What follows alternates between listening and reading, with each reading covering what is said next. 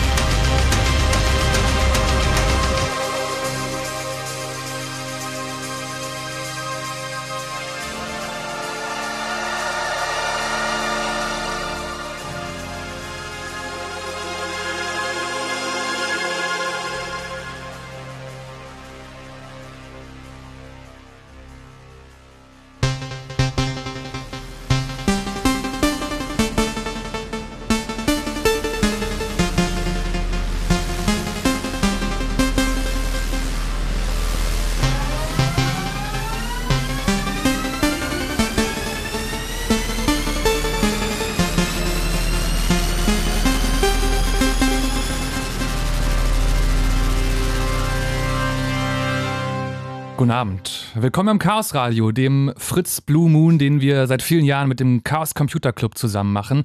Immer einmal im Monat live hier auf Fritz und den nächsten Monat dann live im Internet und äh, dann den Monat drauf wieder hier live auf Fritz. Die Musik, die kennen die Menschen, die viel Fritz hören, schon die läuft immer nur beim Chaos Radio. Und wir sollten aber, weil das Chaos Radio die Sendung ist, äh, die wir mit dem Chaos Computer Club gemeinsam machen, vielleicht noch einmal kurz für alle Menschen, die zum ersten Mal zuhören und die diesen Club noch nie gehört haben, sagen, was ist nochmal der Chaos Computer Club? Hm, das, äh, hallo? ja. Hallo Danimo. Hallo. Ähm, der Chaos Computer Club äh, ist äh, ein Club, der sich ähm, rund um technische, aber auch ähm, äh, politische und kulturelle Dinge, die so mit elektronischen Geräten zu tun hat, befasst und durchaus auch sowohl in einem interessierten als auch in einem kritischen Sinne.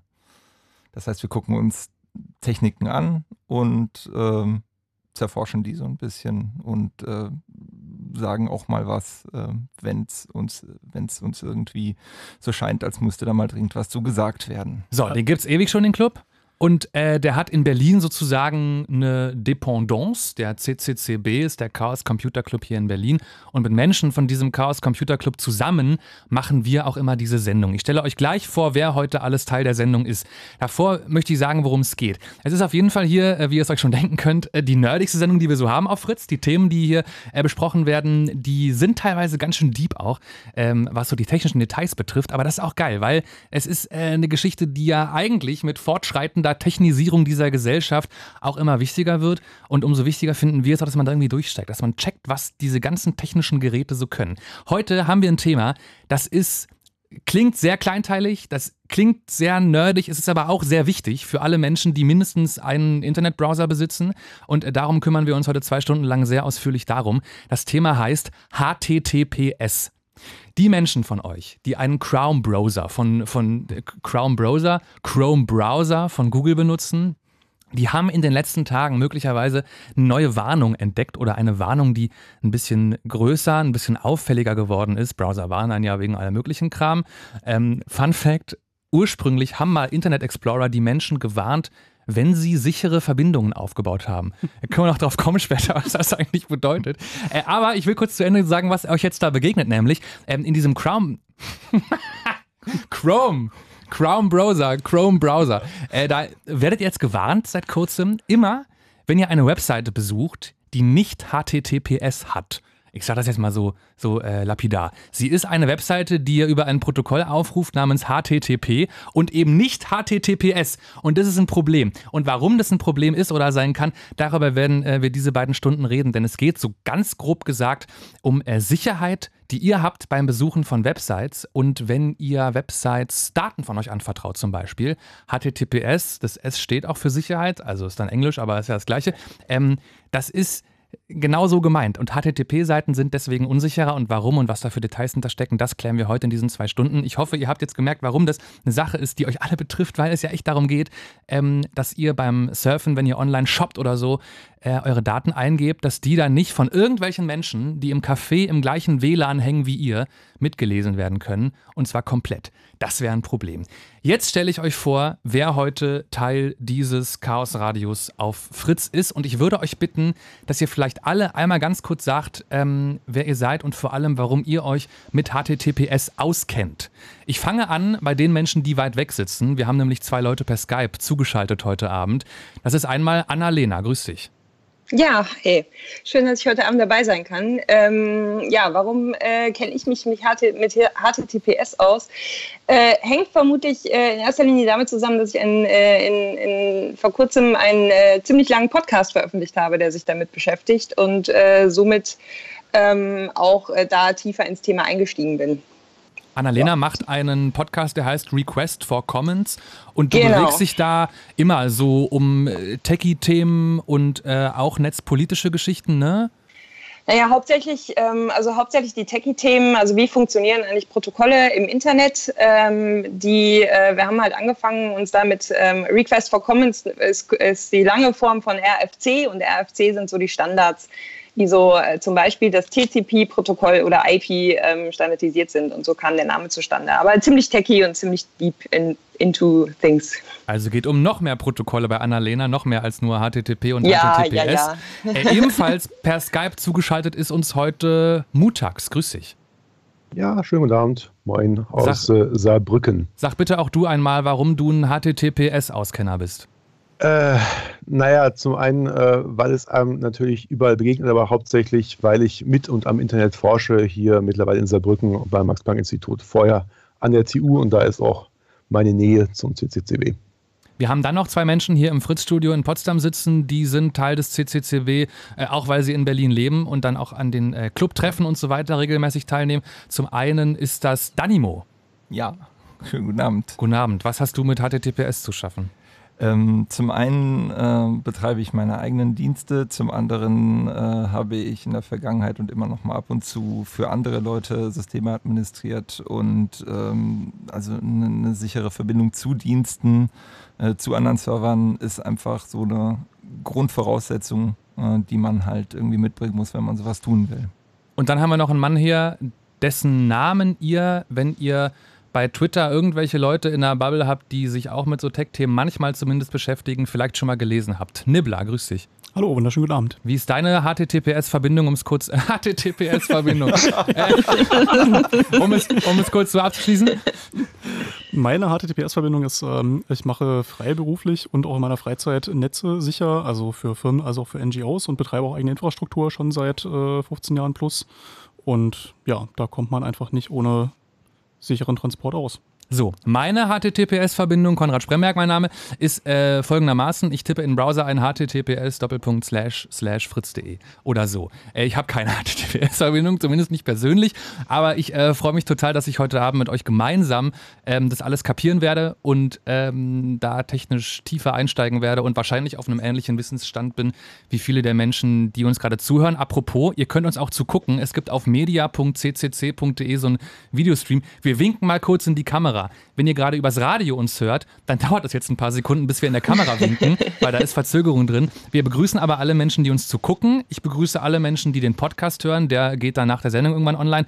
Und ich begrüße natürlich vor allem alle Menschen, oder was heißt vor allem? Ich begrüße auch alle Menschen, die uns ganz klassisch übers Radio, über Fritz hören. Guten Abend. So, und jetzt steigen wir mal ein äh, in dieses Thema. Ich habe schon gesagt, HTTP ist schlechter als HTTPS.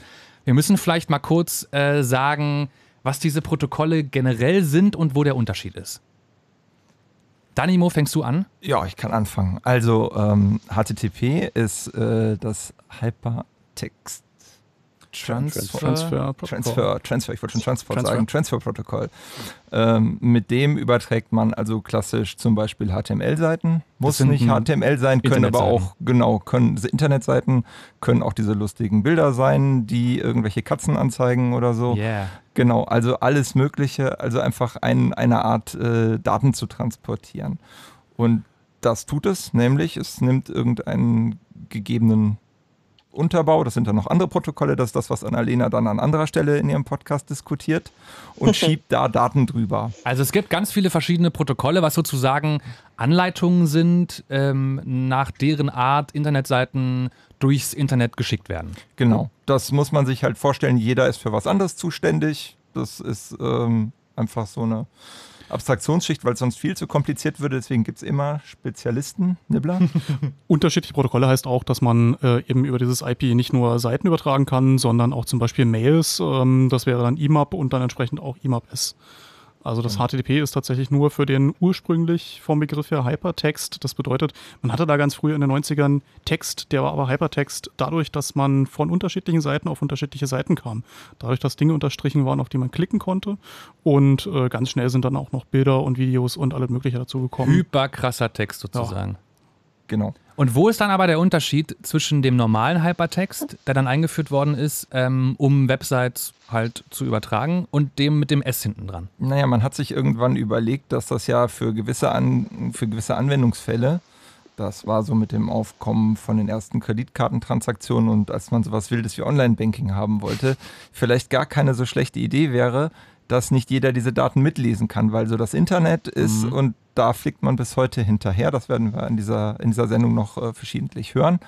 Ähm, eigentlich so aufgebaut gewesen, jeder traut jedem und eigentlich haben wir alle keine Probleme und wir sind eigentlich erstmal froh, dass wir die Daten überhaupt durch unsere dünnen Modemleitungen kriegen.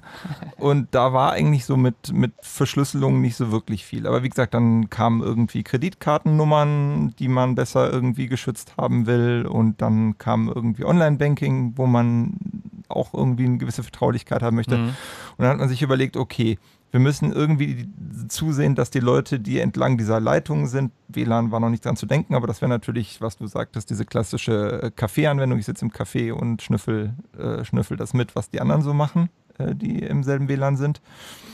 Ähm, ja, komm, lass mal mal kurz genau. äh, überlegen, wo das alles wichtig ist. Annalena, vielleicht sag einmal bitte, ähm, wir haben zu Hause ein WLAN-Netz und es ist aber verschlüsselt mit einem Passwort, da kann also nicht mal eben jeder darauf zugreifen und ähm, trotzdem lade ich da HTTPS-Verbindung. Ist das da auch wichtig oder geht es eigentlich vor allem um Netze oder WLANs zum Beispiel im Café oder wo auch immer, wo eben das Ganze offen ist und nicht in sich verschlüsselt mit einem Passwort?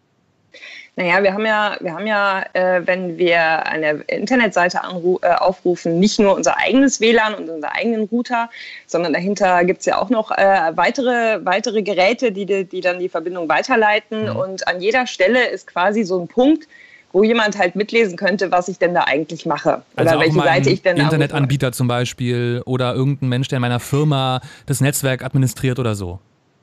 Zum Beispiel, zum Beispiel. Und ähm, deswegen, äh, der muss ja auch nicht unbedingt meine Kreditkartendaten mitlesen können. Und insofern äh, haben wir halt ähm, eine Ende-zu-Ende-Verschlüsselung. An der Stelle wollen wir dann schon haben, dass ich mit der äh, Seite, wo ich halt jetzt gerade meine Daten austausche, dann tatsächlich eine, eine verschlüsselte Verbindung habe, wo halt niemand gerade mal dazwischen haken kann und mal gucken kann, wie denn meine Kreditkartendaten so lauten.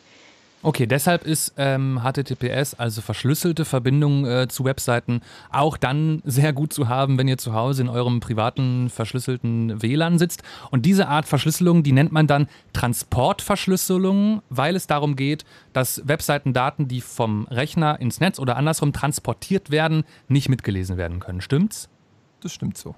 Okay, Transportverschlüsselung. Haben wir ungefähr verstanden, oder? Also das was, ist. Was, ja, sag was, Mutax. Was das was das HTTPS noch macht, ist eben, ähm, also das sind die typischen klassischen Dinge, die man ähm, im, in der IT-Security haben möchte. Ich habe eine Vertraulichkeit der Daten, das ist eben die Verschlüsselung, niemand kann mitgucken. Ähm, ich habe einen Integritätsschutz der Daten, das heißt, niemand kann sie verändern. Ich möchte ja auch ah. nicht, dass jemand meinen Kontostand ändern kann zwischendurch oder vielleicht Werbung einschieben kann. Dann sind die Daten vielleicht demjenigen nicht bekannt, aber er kann sie trotzdem ändern. Ähm, und ich möchte eine Authentizität, Authentizität haben. Also ich möchte sicher sein, dass ich wirklich mit dem Bankserver spreche auf der anderen Seite und nicht jemand anderes so tut, als wäre das der Bankserver. Ah, weil man könnte ja auch irgendeinen Betrüger haben, der äh, sich denkt, naja, dann verschlüssel ich einfach auch meine Daten und dann sieht es schon so aus, als wäre das echt, ist aber in Wahrheit gar nicht das, der Dienst, der äh, dahinter stehen sollte. Und HTTPS sagt mir aber auch, ob am anderen Ende der Leitung wirklich der Mensch sitzt, von dem ich ausgehe, dass er da sitzt. Ja, das gucken wir noch. Das gucken wir uns noch an. Okay, das gucken wir uns noch an, inwieweit genau. da solche so Aussagen überhaupt so zulässig sind. Das ist tatsächlich nicht so einfach. Aber die Idee wollte Mutax gerade sagen, hinter HTTPS genau. ist auch das zu schaffen, stimmt's? Ich habe, genau, ich habe immer diese drei Ziele. Ich habe die Integrität der Daten, ähm, die Vertraulichkeit der Daten und eben eine Authentifizierung des Gegenübers. Das sind so die drei Kernpunkte der IT-Security, die ich eigentlich in jedem sicheren System immer haben möchte. Okay, und die alle drei soll HTTPS für mich, wenn ich Webseiten besuche, erreichen. Wie gut das klappt in den einzelnen Punkten, dafür haben wir die nächsten zwei Stunden, um das zu besprechen und um rauszufinden, ob es Gebiete gibt, ähm, die euch betreffen im Alltag, wo ihr auf HTTPS nicht so richtig vertrauen solltet oder wo es sich lohnt, ähm, genauer hinzugucken und vielleicht bestimmte Wege nicht zu gehen, die einfach zu gehen wären, weil andere Wege sicherer sind. Mm, warum ist HTTPS wichtig? Also es gibt wahrscheinlich verschiedene Möglichkeiten, meine Kreditkartendaten abzugreifen. Das habe ich ähm, schon kapiert, dass man dann einfach die Nummer mitlesen könnte und dann in meinem Namen irgendwo irgendwo Dinge einkaufen könnte. Was sind noch Szenarien, wo ihr sagt, Alter, ein Glück haben wir HTTPS, das ist äh, unersetzlich in dieser Internetwelt? Ja, wir sehen halt äh, zum Beispiel, dass Internetprovider, die sind ja so ein bisschen, die haben so ein bisschen das Problem, sie möchten gerne irgendwie ein bisschen Umsatz machen, Anschlüsse werden immer billiger und dann erschließen sich neue Umsatzgebiete. Zum Beispiel, hm, die Werbung, die da Seiten einblenden, die könnten wir durch unsere eigene Werbung austauschen. Denn dann verdienen wir, dann verdienen sind nämlich die, wir diejenigen, die Geld an der Werbung verdienen und nicht die Seiten. Das wäre ja krass, wenn ich auf eine Webseite gehe von irgendeiner Zeitung oder so oder einem Video, keine Ahnung, und dann bekomme ich da nicht die Werbung angezeigt, die ich angezeigt bekommen soll, sondern mein Provider hängt sich dazwischen und tauscht die Banner aus quasi. Das ginge theoretisch. Das ist so auch praktisch schon passiert. Krass. Soweit ich weiß, nicht hier in Deutschland, aber in, in den USA macht das Comcast zum Beispiel, die sind da erwischt worden. Das ist doch auch der Super-GAU für alle Seiten, die ihr Geld damit verdienen, dass sie Werbung anzeigen. Richtig. Krass, also äh, haben wir dank HTTPS auch überhaupt dieses ähm, finanzierbare Internet, weil dann nicht einfach jeder Provider sagen kann, er tauscht mal eben die Anzeigen aus. Ja, äh, was, was so Sachen wie Werbung angeht, da müssen wir uns gleich machen wir dann auch an einem späteren Blog auch nochmal ausführlich drüber unterhalten, inwieweit HTTPS uns da vor Dingen schützt mhm. oder ob das nicht vielleicht einfach gar nichts hilft an der Stelle. okay. Aber äh, ja. Ich würde die Frage einfach mal umdrehen äh, und zwar genauso wie Chrome das gemacht hat und fragen, warum sollte man das heutzutage nicht tun? Also warum möchte man ja, noch wie in den 90ern äh, Daten übertragen, ohne sie äh, zu verschlüsseln. Mhm. Und ständig gefragt werden, möchten sie wirklich verschlüsselt übertragen? das ist so geil. Das können wir kurz erzählen vielleicht. Also es ging, äh, als wir diese Sendung angekündigt haben bei Twitter, da hat irgendein, ähm, jemand, der mitgelesen hat, einen Screenshot geschickt, glaube ich. Ja. Ähm, da ging es darum, dass vor vielen Jahren der Internet Explorer von Microsoft ein Warnfenster hatte, nur für den Fall, dass ihr eine Website über eine verschlüsselte Verbindung aufruft. So nach dem Motto, ah. Achtung, Sie rufen jetzt eine Webseite auf, die ist sogar verschlüsselt. Ah, das war tatsächlich äh, ja, das, genau, das war der, äh, das war einer der Entwickler von, der an, sowohl an Chrome als auch an Internet Explorer mitentwickelt hat, abwechselnd. Ah. Und der hatte das vor einer ganzen Weile mal für Twitter, das hatte ich noch mit ins Vorbereitungspad geworfen, richtig. Das, und das ist einfach total großartig, weil er meinte, also wenn ihr glaubt, dass wir, äh, dass alles ganz furchtbar ist und wir in der, in der Internetsicherheit nichts erreicht haben und in der Informationssicherheit, dann schaut euch einfach diesen Dialog an und ihr werdet sehen, dass sich doch ein bisschen was getan wir hat. Wir haben sehr wohl was erreicht. Ja, da war, da war, da war Verschlüsselung noch verrucht. ja, erstens, erstens war sie verrucht wegen äh, der Exportbeschränkungen äh, aus den USA. Das ja. war also gar nicht so leicht verschlüsseln zu können überhaupt. Was heißt das? Oder zu dürfen. Das konnte also auch illegal sein. Und ich glaube, also, wenn man. Warte, warte, warte, so Mutax, du musst kurz mal erklären. Was war das in den USA? Ich habe es nicht verstanden. Also in den USA war es bis äh, in die 90er, glaube ich, äh, der Fall, dass man keine starke Kryptographie exportieren durfte, weil sie Angst hatten, dass die Russen das kriegen. Und äh, sie dachten, wenn man das verbietet, dann exportiert das auch keiner, dann kommen die auch nicht ran das fiel sogar, das fiel sogar, ich berufe mich jetzt auf meine Podcast-Quelle, aber das ähm, lief sogar unter das Muni, also und quasi fiel unter das Waffengesetz, also wie ah. Munition, wurde behandelt wie Munition, weil es Kriegswaffenkontrollgesetz, äh, ja. Kriegswaffenkontrollgesetz, genau, weil es äh, ähm, äh, gefährlich war, solche schwierigen Technologien wie Verschlüsselung, ja, das ist ganz, ganz, ganz was Gefährliches, äh, zu exportieren aus den USA, ja. Das ist ja verrückt, ey. Dann haben die quasi verboten, also es ist ja heute unvorstellbar, zu verbieten, Technik über Internetsysteme aus irgendeinem Land draußen ein anderes zu schicken. Und das war aber ein Grund, warum HTTPS ursprünglich mal eine schwierige Sache war. Richtig.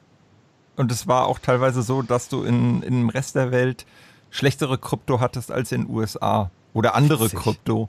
Andere und schlechtere. Also die, die Keylängen waren alle beschränkt. Man durfte maximal 56 Bit, glaube ich, benutzen äh, bei bestimmten Verfahren. Das war alles sehr sehr archaisch und ähm, und die Länge von solchen Sicherheitskeys, die sagt eben äh, viel darüber aus, wie sicher die Verschlüsselung tatsächlich ist am Ende. Das heißt, umso länger der Key ist, desto sicherer ist die Verschlüsselung. Insofern war es ein Problem, wenn die USA gesagt haben, Freunde, ihr dürft nur so und so lange Keys äh, rausschicken, denn die können wir im Zweifel noch mit unserem System dann entschlüsseln und knacken. Und äh, sie hatten halt Schiss, dass man welche exportiert sozusagen exportieren zu sagen bei solcher Technik, finde ich so, so witzig, das sich unter heutigen Bedingungen vorzustellen. Aber sie haben eben gesagt, ihr dürft nur Sachen rausschicken in andere Länder, wo wir eh drüber erhaben sind, die uns nichts können. Annalena, kannst ja. du, äh, kriegst du die, äh, die Exportgeschichte in wenigen Sätzen noch zusammen? Du meinst, äh, du meinst ähm, die, die PGP-Geschichte? Es kann sein, dass das PGP gewesen mhm. ist. Ja, also da ging es um ein Verschlüsselungsverfahren, ähm, was, äh, was halt äh, E-Mail äh, betrifft. Das ist jetzt nicht HTTPS, sondern da ging es um PGP. Und der, ähm, der Erfinder von PGP, der durfte das damals natürlich, oder das Buch, oder nein, beziehungsweise der, der Code durfte natürlich auch nicht exportiert werden, weil es eben unter dieses Waffenkontrollgesetz fiel. Und ähm, was man gemacht hat, ist ähm, den Code äh, äh, als Buch verfasst ähm, gedruckt und äh, dann über und dann Freedom of Speech und dann über die Grenze geschickt und quasi wieder abgetippt und dann eingelesen. Hä, wie viele so Seiten hat, waren das? Das weiß ich nicht. Das weiß ich nicht. Aber das ist eine nette Anekdote, wie man halt versucht hat, dann äh, drum zu kommen. Und es gibt tatsächlich äh, noch, äh, ich habe äh, auf dem Podcast tatsächlich so, so, ein, äh, so, ein, so einen Tweet auch bekommen, äh, wo dann halt so ein einmal so ein Buch mit dem Code von äh, PGP tatsächlich dann auch aufgetaucht ist und äh, mir äh, geschickt wurde. Das fand ich ja. sehr nett, ja. Vor allem, wenn man sich klar macht, dass das halt relativ einfache mathematische Verfahren sind, die halt einfach gedauert haben, bis man sie entdeckt hat, ähm, ist das halt wirklich ein bisschen Hanebüchen zu sagen, das darf nicht exportiert werden. Wie geil! Ich stelle mir jetzt gerade vor, jemand schickt so einen Code, drückt das als Buch aus, bindet das noch schön in ein Cover rein vielleicht, äh, schreibt vorne rauf, hallo, ich bin der Outdoor, ich habe einen Code geschrieben, den müsst ihr bitte abtippen und dann kommt dieses Buch, wird irgendwie per Luftpost oder per Schiff oder wie auch immer aus den USA in andere Länder. Ich finde das völlig verrückt. Krass, witzige Geschichte auf jeden Fall. So, lass uns mal kurz ja. zur, zur, Gegenwart zurückkommen. Ähm, Ihr habt schon gesagt, gerade eigentlich gibt es keinen Grund, meinst du gerade, Nibbler, jetzt heute auf HTTPS, also verschlüsselte Netzkommunikation zu verzichten. Trotzdem gibt es ja noch einen Haufen Seiten in diesem Internet, die es einfach nicht haben die keine HTTPS-Verschlüsselung verwenden. Und ihr habt tatsächlich mal, ich glaube, Mutax, du vor allem, hast dir mal angeschaut, speziell wie das bei Behörden-Websites aussieht. Also bei Seiten, ähm, wo man ja teilweise auch mit Daten zu tun hat, die sehr persönlich sind. Und Seiten, wo wir als Bürger, könnte man denken, erwarten könnten, dass unser Staat uns da schützt mit HTTPS. Passiert aber oft nicht, hast du rausgefunden. Nee, also ähm, ich muss sagen, das ist nicht auf meinem Mist gewachsen ursprünglich. Ähm, in der Sendungsvorbereitung ist der äh, Link https.jetzt uns äh, zugegangen. Das ist ein Projekt, die regelmäßig die Webseiten von Behörden und von Kommunen sich angucken. Es gibt einen offenen Datensatz ähm, an Domains von Behörden und Kommunen, auch getrennt in diese beiden Kategorien, äh, von, also eine Liste von Webseiten. Und die Daten sind vom Januar diesen Jahres. Und da sah man, dass 25 Prozent der Seiten ähm, nur HTTPS angeboten haben und alle anderen nur unverschlüsselten, äh, ja, unverschlüsselten Internetverkehr erlaubt haben. Die Daten waren mir zu alt, deswegen habe ich mich gestern hingesetzt, habe das Skript doch mal umgebaut und auch mal ein bisschen äh, tiefere Auswertung gemacht. Da können wir vielleicht nachher auch nochmal auf die Details ein bisschen eingehen. Aber jetzt ist es plötzlich so, dass 52 Prozent der Seiten auf HTTPS umleiten. Das heißt, ich rufe die Seite per HTTP auf und 52 Prozent leiten mich dann weiter auf die verschlüsselte Version. Gegenüber 25 von Januar. Okay, also haben da anscheinend jetzt ordentlich äh, zugelegt, diese, die Webseiten, stimmt's? Doch, kommt mir, ja, kurze Zeit verglichen ja. mit der Zeit, seit äh, der es HTTPS schon gibt. Woran liegt das, dass jetzt gerade alle umsteigen auf HTTPS? Ähm, die äh, sehr, sehr starke ähm, Vermutung ist, dass das mit der Datenschutzgrundverordnung, die äh, vor kurzem in Kraft getreten ist, zusammenhängen könnte, mhm. die ja durchaus ähm, das Ziel hat und vorschreibt, dass personenbezogene Daten oder auch Daten aus dem Kontaktformular und ähnliche Sachen nur noch verschlüsselt übertragen werden dürfen und ansonsten durchaus äh, möglicherweise der, ähm, einer, einer äh, Ordnungswidrigkeit oder so unterliegt. Okay, du hast gesagt, wir können nachher noch mal ein paar Details uns angucken ähm, von deiner Recherche, aber wir stellen fest, anscheinend führt diese Datenschutzgrundverordnung DSGVO in dem Fall wirklich zu einem großen Nutzen für uns normale Netznutzer, dass nämlich jetzt Webseitenbetreiber und auch staatliche Stellen äh, damit anfangen, ihre Websites endlich reihenweise umzustellen auf diesen sichereren Standard. Trotzdem ähm, lass uns noch mal kurz klären. Nibbler, du hast gerade gesagt, eigentlich gibt es keinen Grund darauf zu verzichten. Trotzdem tun es noch viele. Was das für ähm, Probleme mit sich bringen kann und vor allem, wie man es auch ändern kann, vielleicht für eigene Websites, können wir noch nachher erklären in der Sendung. Ähm, sag bitte einmal, welche Typen von Seiten sind es, wo ich, bevor ich irgendwas tue, auf jeden Fall oben links in die Browserleiste gucke, ob da ein Schloss angezeigt wird, ob ich HTTPS-mäßig äh, verschlüsselt bin gerade, dass wir einmal sagen, wo es unerlässlich ist. Im Prinzip immer da, wo man äh, personenbezogene Daten eingibt. Und ähm, darüber hinaus, also neben Name und so weiter, ist die Frage, möchtest du denn die Dinge, die du in der Website anvertraust, auch wirklich äh, nur der Website anvertrauen oder anderen? Also auch nur eine Anfrage an die Website, wenn du dir zum Beispiel ähm, ja, auf einer Behördenseite oder auf einer anderen äh, äh, Seite, wo du dich über medizinische äh, Dinge informierst, ähm, weil du vielleicht irgendeine Krankheit oder mhm. äh, was auch immer hast. Ähm, das ist, sind ja auch alles äh, äh, Dinge, die im erweiterten Sinne personenbezogen sind, wo es natürlich schön ist, wenn das ein Ding ist zwischen dir und dem ähm, Webseitenbetreiber. Also mhm. überall, wo es Formulare oder sowas gibt, wo ihr Dinge reinschreiben könnt wie Name, Geburtsdatum, Kreditkartendaten, irgendwie sowas. Oder Websites, von dessen Inhalt man auf das schließen kann, was euch umtreibt, also keine Ahnung, Krankheiten zum Beispiel, dann solltet ihr auf jeden Fall keine Seiten benutzen, die HTTP und nicht HTTPS anbieten. Wir reden das im Blue Moon im Chaos Radio auf Fritz heute über HTTPS, also eine ein sicheres Protokoll zur Übertragung von Webseiten und von Daten von euch auf Website-Server und umgekehrt und werden in den kommenden eineinhalb Stunden äh, noch deutlich tiefer einsteigen und ähm, besprechen, wo dieses tolle Protokoll an sich auch seine Schwachstellen hat. Wir hören kurz Musik, welche ihr euch kostenlos runterladen könnt, wenn ihr Bock habt und auch noch legal. Sie kommt von Collars und der Song heißt Under Heart. Danach die Nachrichten, dann hören wir uns wieder.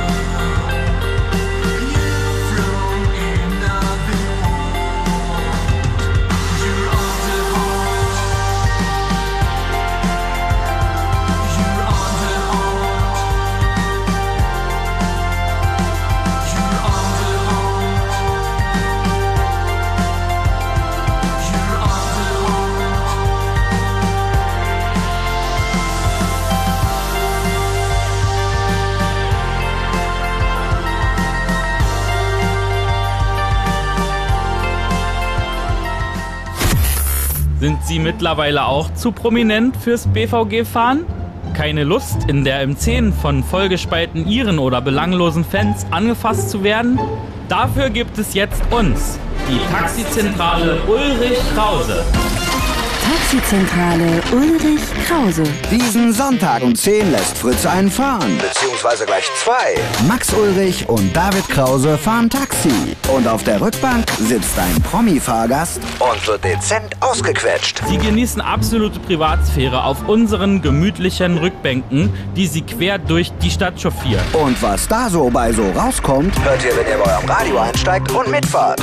Diesen Sonntag ab 10 bei Fritz und schon ab Freitag als Podcast. Fritz.de slash Taxizentrale. Taxizentrale Ulrich Krause. Total rum und abgefahren. Und nur bei Fritz. Und da fährt man. Kurz nach halb elf Abend. Fritz. Nachrichten. Mit Linus Busch. Der Ort Fichtenwalde im Landkreis Potsdam-Mittelmark muss trotz des schweren Waldbrandes nicht evakuiert werden. Das hat der stellvertretende Landrat Stein dem RBB gesagt. Nach Angaben der Einsatzleitung hat sich die Lage etwas entspannt, weil der Wind nachgelassen hat. Etwa 180 Einsatzkräfte versuchen zu verhindern, dass die Flammen auf den Ort übergreifen. Die Feuerwehr hat Wasserwerfer der Polizei und Löschhubschrauber angefordert. Die Löscharbeiten werden voraussichtlich die ganze Nacht dauern.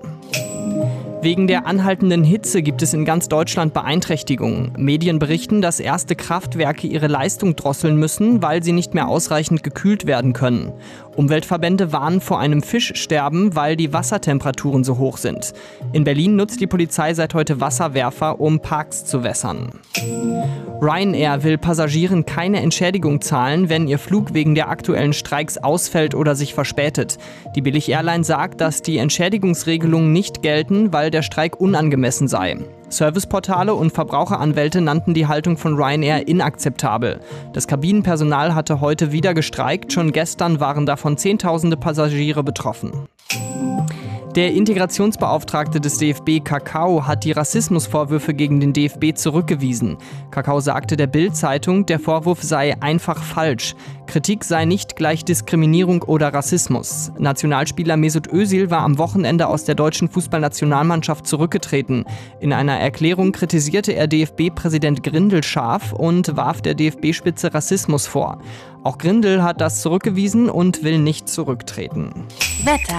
Mit den aktuellen Temperaturen in Berlin-Hellersdorf 24 und in Zehlendorf 27 Grad, Angermünde und Frankfurt-Oder melden 22, Falkensee 26 und Ciesa 27 Grad. Die Nacht wird wieder trocken und warm, 16 bis 20 Grad sind das Minimum. Morgen wird es dann wieder richtig heiß, es gibt viel Sonne und dazu 30 bis 33 Grad. Nur im Osten von Brandenburg können auch mal Wolken aufziehen, da kann es dann auch mal kurz regnen oder gewittern. Verkehr. Es ist immer noch viel los. Vorsicht auf der A10 südlicher Berliner Ring Richtung Dreieck Werder zwischen Dreieck Nutetal und Michendorf. Da steht ein defekter LKW auf der Standspur. Vorsicht auch auf der A24 Hamburg Richtung Berlin zwischen Raststätte Walsleben und Neuruppin. Da steht ein defektes Fahrzeug auf der Standspur. Wegen des Waldbrandes sind weiterhin mehrere Autobahnen vollgesperrt. Und zwar die A9 Leipzig Richtung Berlin zwischen Belitz und Dreieck Potsdam. Und die A10 der südliche Berliner Ring Richtung Dreieck Spreeau zwischen den Dreiecken Werder und Potsdam. Und auch in der Gegenrichtung ist die A10 vollgesperrt zwischen Dreieck Nutetal und Dreieck Potsdam. Auf allen Umfahrungen gibt es weiterhin Staus oder stockenden Verkehr. Dann haben wir noch die A12 Berlin Richtung Frankfurt-Oder zwischen Storkow und Fürstenwalde West ist nach einem Unfall die rechte Spur gesperrt. B5 Berlin Richtung Nauen, da gibt es Stau und in Berlin-Friedrichshain ist die Karl-Marx-Allee zwischen Andreasstraße und Straße der Pariser Kommune nach einem Unfall gesperrt. Allen unterwegs eine gute Fahrt. Fritz ist eine Produktion des RBB. Es gibt so viele geniale, brandneue Songs aus so vielen unterschiedlichen Richtungen, dass wir uns einen ganzen Abend Zeit nehmen, die besten und neuesten davon zu spielen. Hört doch mal. Beste Musik. Neu und gut mit Salwa Humsi und Christoph Schrag. Immer montags ab 20 Uhr und am Radio. Oder jederzeit auf fritz.de slash Musikstreams. Fritz.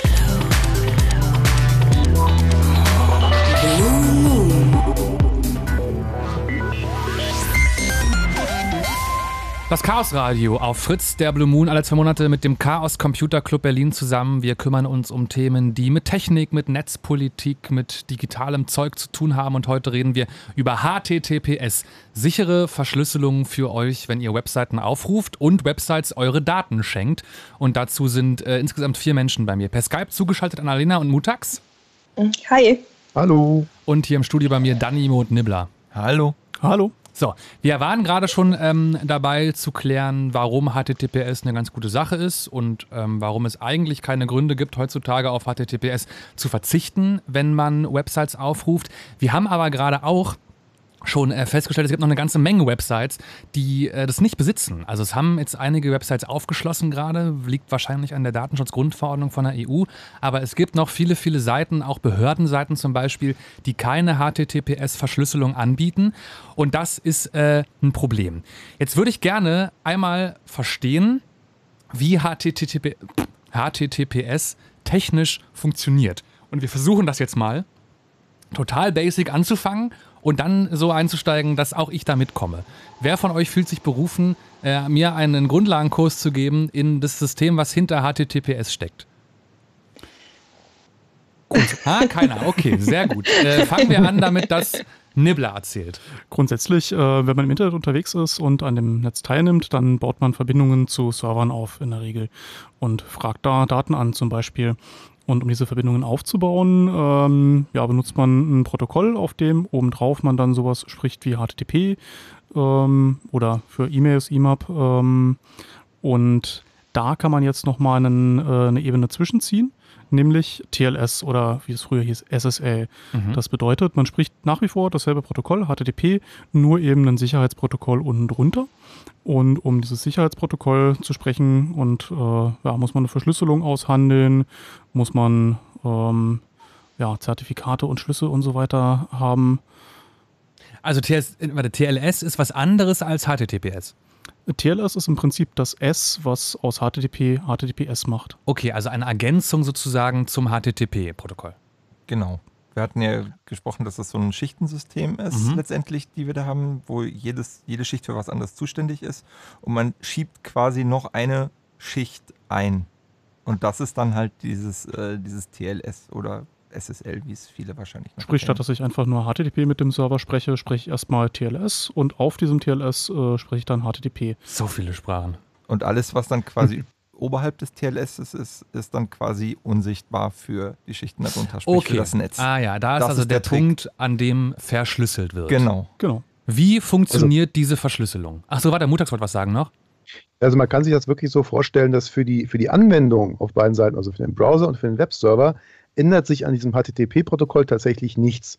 Ähm, die reden sozusagen mit so einer Zwischenschicht, die setzt das alles um, völlig transparent theoretisch für die Anwendung. Ähm, die Transparenz geht dann kaputt, wenn wir eine Warnung kriegen, dass da jetzt gerade was kaputt ist. Das Ah, okay. haben wir ja jeden Tag mal irgendwie im Browser vielleicht. Aber es ist quasi Ähm, so eine Art Dolmetscher, der zwischen der verschlüsselten Website und der HTTP-Website ähm, steht. Und weil der gut übersetzen kann, merke ich, wenn ich ein Webbrowser bin, eigentlich nichts davon, dass die Daten mal verschlüsselt waren zwischendurch.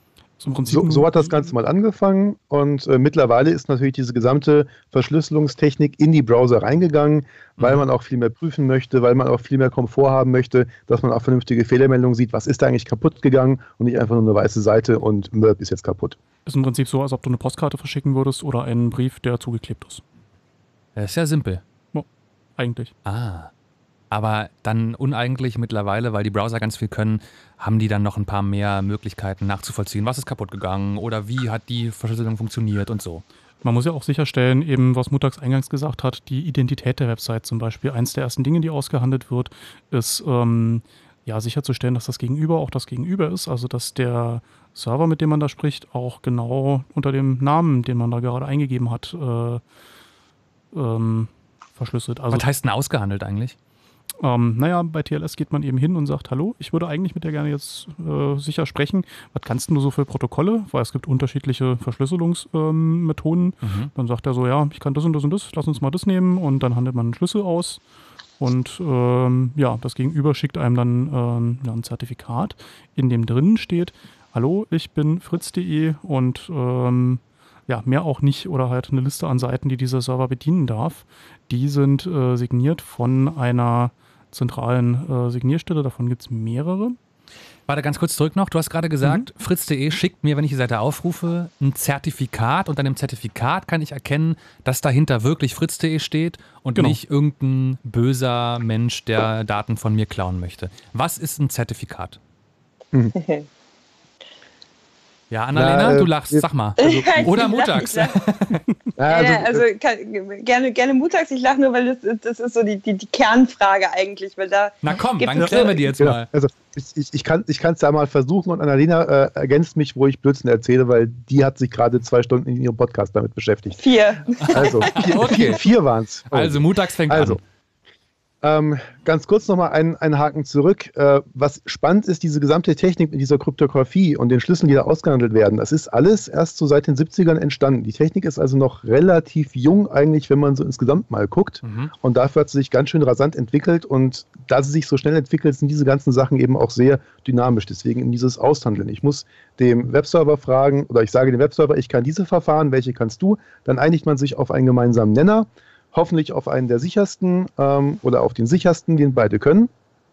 Und dann äh, schicke ich als, äh, als Browser eben dem Server, äh, mit welchem Host ich eigentlich reden möchte, also www.fritz.de. Dann kommt eben dieses besagte Zertifikat zurück und das Zertifikat ist jetzt eine äh, digital signierte Urkunde, die sagt, jemand hat bestätigt, dass der Betreiber von fritz.de wirklich fritz.de betreiben darf. Und das unterschreibt der mit einer Unterschrift, die wiederum auch durch ein Zertifikat bestätigt wird. Und das Spannende jetzt ist, es gibt sogenannte Stammzertifikate oder Root-Zertifikate von diesen Zertifizierungsstellen. Und äh, davon sind eine ganze Reihe schon in den Browsern fest installiert. Das heißt, Aha. zum Beispiel, die Deutsche Telekom hat eine eigene Zertifizierungsinstanz oder das Deutsche Forschungsnetz hat auch eine eigene. Und äh, die ist dann wiederum von der Telekom signiert. Und diese Stammzertifikate liegen im Browser und der Browser kann dann, indem er dann diese, diese Signaturkette nach oben geht, gucken, ob er irgendwann bei einem dieser Stammzertifikate rauskommt, dem er vertraut. Okay, also es geht quasi so lange eine Kette, bis irgendwann ähm, mal runtergebrochen auf, keine Ahnung, die Briefe mir ähm, jemand bestätigt, ja, auch wenn du dem Briefträger nicht vertraust, dieser Brief ist von deiner Tante eingeworfen worden. Ähm, du kannst auf jeden Fall trauen, dass in diesem Brief Inhalt steht, der äh, nicht verändert worden ist und ähm, den du so bekommen sollst. Und es ist dann so, dass, wenn ich es richtig verstehe, ähm, so ein Zertifikat bedeutet, irgendjemand, der es kontrolliert, sagt, ja, fritz.de darf fritz.de betreiben. Dann sagt jemand, ja, der jemand, der das gerade behauptet hat, darf das wirklich sagen, das stimmt schon so. Dann sagt vielleicht wieder jemand, ja, der darf es auch behaupten, dass es so stimmt und der darf das auch behaupten. Und erst am Ende irgendwann sagt ein Zertifikat, dem der Browser vertraut, dass alles, was in dieser Kette passiert ist, okay ist. Und dann erst sagt der Browser, ja, gut, dieser Webseite vertraue ich. Exakt. Genau, genau. genau so. Für Fritz das Fiese ist eben?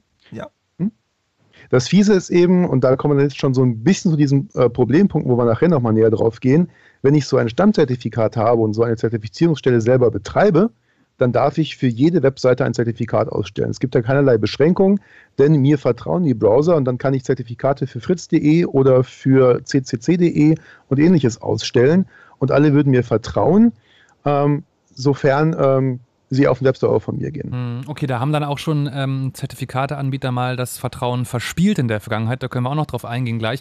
Ähm, ich würde aber vorher gerne wissen, warum kann es denn nicht passieren, dass irgendjemand zufällig dieses Zertifikat von fritz.de kennt, das mobst und dann das gleiche Zertifikat rausschickt, obwohl ich gerade bei einem ganz anderen Server anklopfe und es dann aber für mich nicht erkennbar ist, das, dass es ein anderer Server ist. Mhm. Das Zertifikat selber ist öffentlich. Das mhm. wird sogar einfach so verschickt. Das kann man vom Server einfach abfragen. Das ist ja Teil dieser, dieses Aussendungsprozesses. Aber in dem Zertifikat drin ist ein, ein Fingerprint von dem privaten Schlüssel, mit dem ähm, der Webserver seine Daten verschlüsselt oder mit dem er eine Verschlüsselungssession aufbaut. Ähm, und nur der Server selber hat Zugriff auf diesen seinen privaten Schlüssel und kann dann Daten so damit signieren, dass ich auch wirklich sicher bin, dass ich mit diesem Server rede. Das heißt, jemand anderes kann dieses Zertifikat zwar ausliefern, kann aber dann, ähm, dann kommt es zum Konflikt, weil er eben nicht nachweisen kann, dass er auch im Besitz dieses Schlüssels ist, der im Zertifikat ähm, bestätigt wird. Okay, also er kann das Ding mir zwar schicken, aber der Browser erkennt, ey, an dem Zertifikat stimmt was nicht, weil der eben bestimmte technische Möglichkeiten nicht hat, in diesem Zertifikat noch äh, rumzufuhrwerken. Dann müssen wir, glaube ich, genau. jetzt kurz erklären, und ich weiß, dass das schrecklich ist, wir müssen es mal kurz ganz basic versuchen, wie solche asymmetrische Ende-zu-Ende-Verschlüsselung funktioniert. Weil sonst kapiert man das nicht, oder? Ja, das äh, macht durchaus Sinn an dieser Stelle. Willst du es versuchen, Mutags? Ähm, ich kann es versuchen. Also das Ganze geht im Prinzip zurück auf eins der ersten Verfahren, das ist RSA. Das haben Rivers, Chamey und Edelman, ähm, wie gesagt, in der 70er dann ähm, veröffentlicht. Man munkelt, dass es auch vorher schon ähm, in Geheimdienstkreisen eine, eine Version eines solchen Verfahrens gibt. Und es besteht im, oder es basiert auf äh, einem mathematischen Verfahren, das man kurz Falltüralgorithmus nennen kann oder eben äh, Gruppentheorie für die Mathematiker. Falltüralgorithmus klingt ja geil. Was ich, was, was ich mache ist, ähm, ich erzeuge ein äh, Schlüsselpaar aus einem privaten und einem öffentlichen Schlüssel. Das sind im Prinzip, vereinfacht gesagt, einfach nur große Primzahlen. Und was ja sehr schnell geht, ist die Multiplikation. Was sehr langsam geht, ist rauszukriegen, was man da eigentlich multipliziert hat. Mhm. Ähm, das heißt, eine Primfaktorzerlegung ist extrem aufwendig und die ist im Prinzip das, die das absichert. Und das Ganze funktioniert so, dass ich eben einen öffentlichen Schlüssel habe. Das ist eine Zahl, die veröffentliche ich. Und alles, was ich mit diesem öffentlichen Schlüssel verschlüssele, kann ich mit dem privaten entschlüsseln. Und alles, was ich mit dem privaten Schlüssel verschlüssele, kann ich mit dem öffentlichen Schlüssel entschlüsseln. Das benutzt man jetzt zum Verschlüsseln und zum Signieren. Denn wenn der öffentliche Schlüssel öffentlich ist, kann ich diesem Server oder kann ich dem Gesprächspartner beliebige Daten verschlüsselt zusenden und nur er kann sie entschlüsseln, weil nur er den privaten Schlüssel hat. Wenn ich etwas signieren möchte, dann nehme ich eine Nachricht, bilde einen, einen sogenannten Hash darüber oder die Nachricht selber und verschlüssele die mit meinem privaten Schlüssel und verschicke das Ergebnis. Und dann kann das Gegenüber mit meinem öffentlichen Schlüssel prüfen, ob ich derjenige war, der im Besitz des privaten Schlüssels war und die Nachricht wirklich signiert hat. Das ist so geil. Also wirklich, Verschlüsselung ist doch eigentlich, so stellt man das sich so ganz basic vor, ähm, man schließt was zu oder aber man verändert einen Wert durch irgendeine mathematische Operation. Und wenn man nur die eine Zahl kennt, mit der da operiert worden ist, dann kann man die Nachricht auch wieder entschlüsseln. Also quasi ein Schlüssel für eine Tür, mit der macht man die Tür auf und man macht sie wieder zu. Und dann haben aber irgendwann sehr schlaue Menschen es ähm, geschafft, ein Verfahren zu entwickeln, wo es zwei Schlüssel gibt und wo man, äh, wo der eine Schlüssel dann reinpasst, wenn man was zuschließt und es dann aber nicht wieder aufschließen kann, sondern um es wieder aufzuschließen, muss man ins gleiche Schlüsselloch einen anderen Schlüssel reinstecken sozusagen. Und äh, das führt dazu, dass man miteinander kommunizieren kann und sich keine Sorgen machen muss, dass ähm, jemand mit dem Schlüssel, mit dem man es zugeschlossen hat, den man mitschickt mit der Datei oder der Nachricht oder wie auch immer, das Ding wieder aufschließt, weil es geht nicht.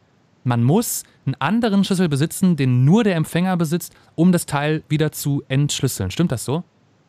Vielen Dank für die Übersetzung. Okay, also, du hast auch sehr gut erklärt gerade, aber ich finde es ja, einfach so krass. Das war sehr gut. Also ich finde es wirklich gut. einfach abgefahren geil, dass Menschen auf diese Idee gekommen sind, weil es so viele Sachen ermöglicht. Nur so können wir ja, keine Ahnung, unsere E-Mails verschlüsselt verschicken. Nur so können wir dieses HTTPS-Ding zum Beispiel haben. Und als ich zum ersten Mal davon gelesen habe und versucht habe, mir dieses Prinzip asymmetrisches Verschlüsseln begreiflich zu machen, ich habe gedacht, das geht doch nicht. Wie soll denn das bitte funktionieren? Aber es geht äh, tatsächlich und äh, deswegen möchte ich an dieser Stelle herzlichen Dank sagen an die Menschen, die in den 70er Jahren sich äh, den Spaß ausgedacht haben. Vielen, vielen Dank. Gut, dann haben wir jetzt ungefähr verstanden, wie ähm, so der Hinterbau ist, dass HTTPS-Websites auf eine Art und Weise verschlüsselt werden können, dass man auf jeden Fall der Website, die sagt, wobei, nee, das darf ich jetzt nicht sagen, ne, man darf ja nicht auf jeden Fall trauen, da gibt es Probleme. ah, schade. Okay. Ja, wir, wir, haben ja noch was vergessen. Ja, sag, okay. Wer bestimmt denn, wer eine vertrauenswürdige Zertifizierungsstelle ist? Aha.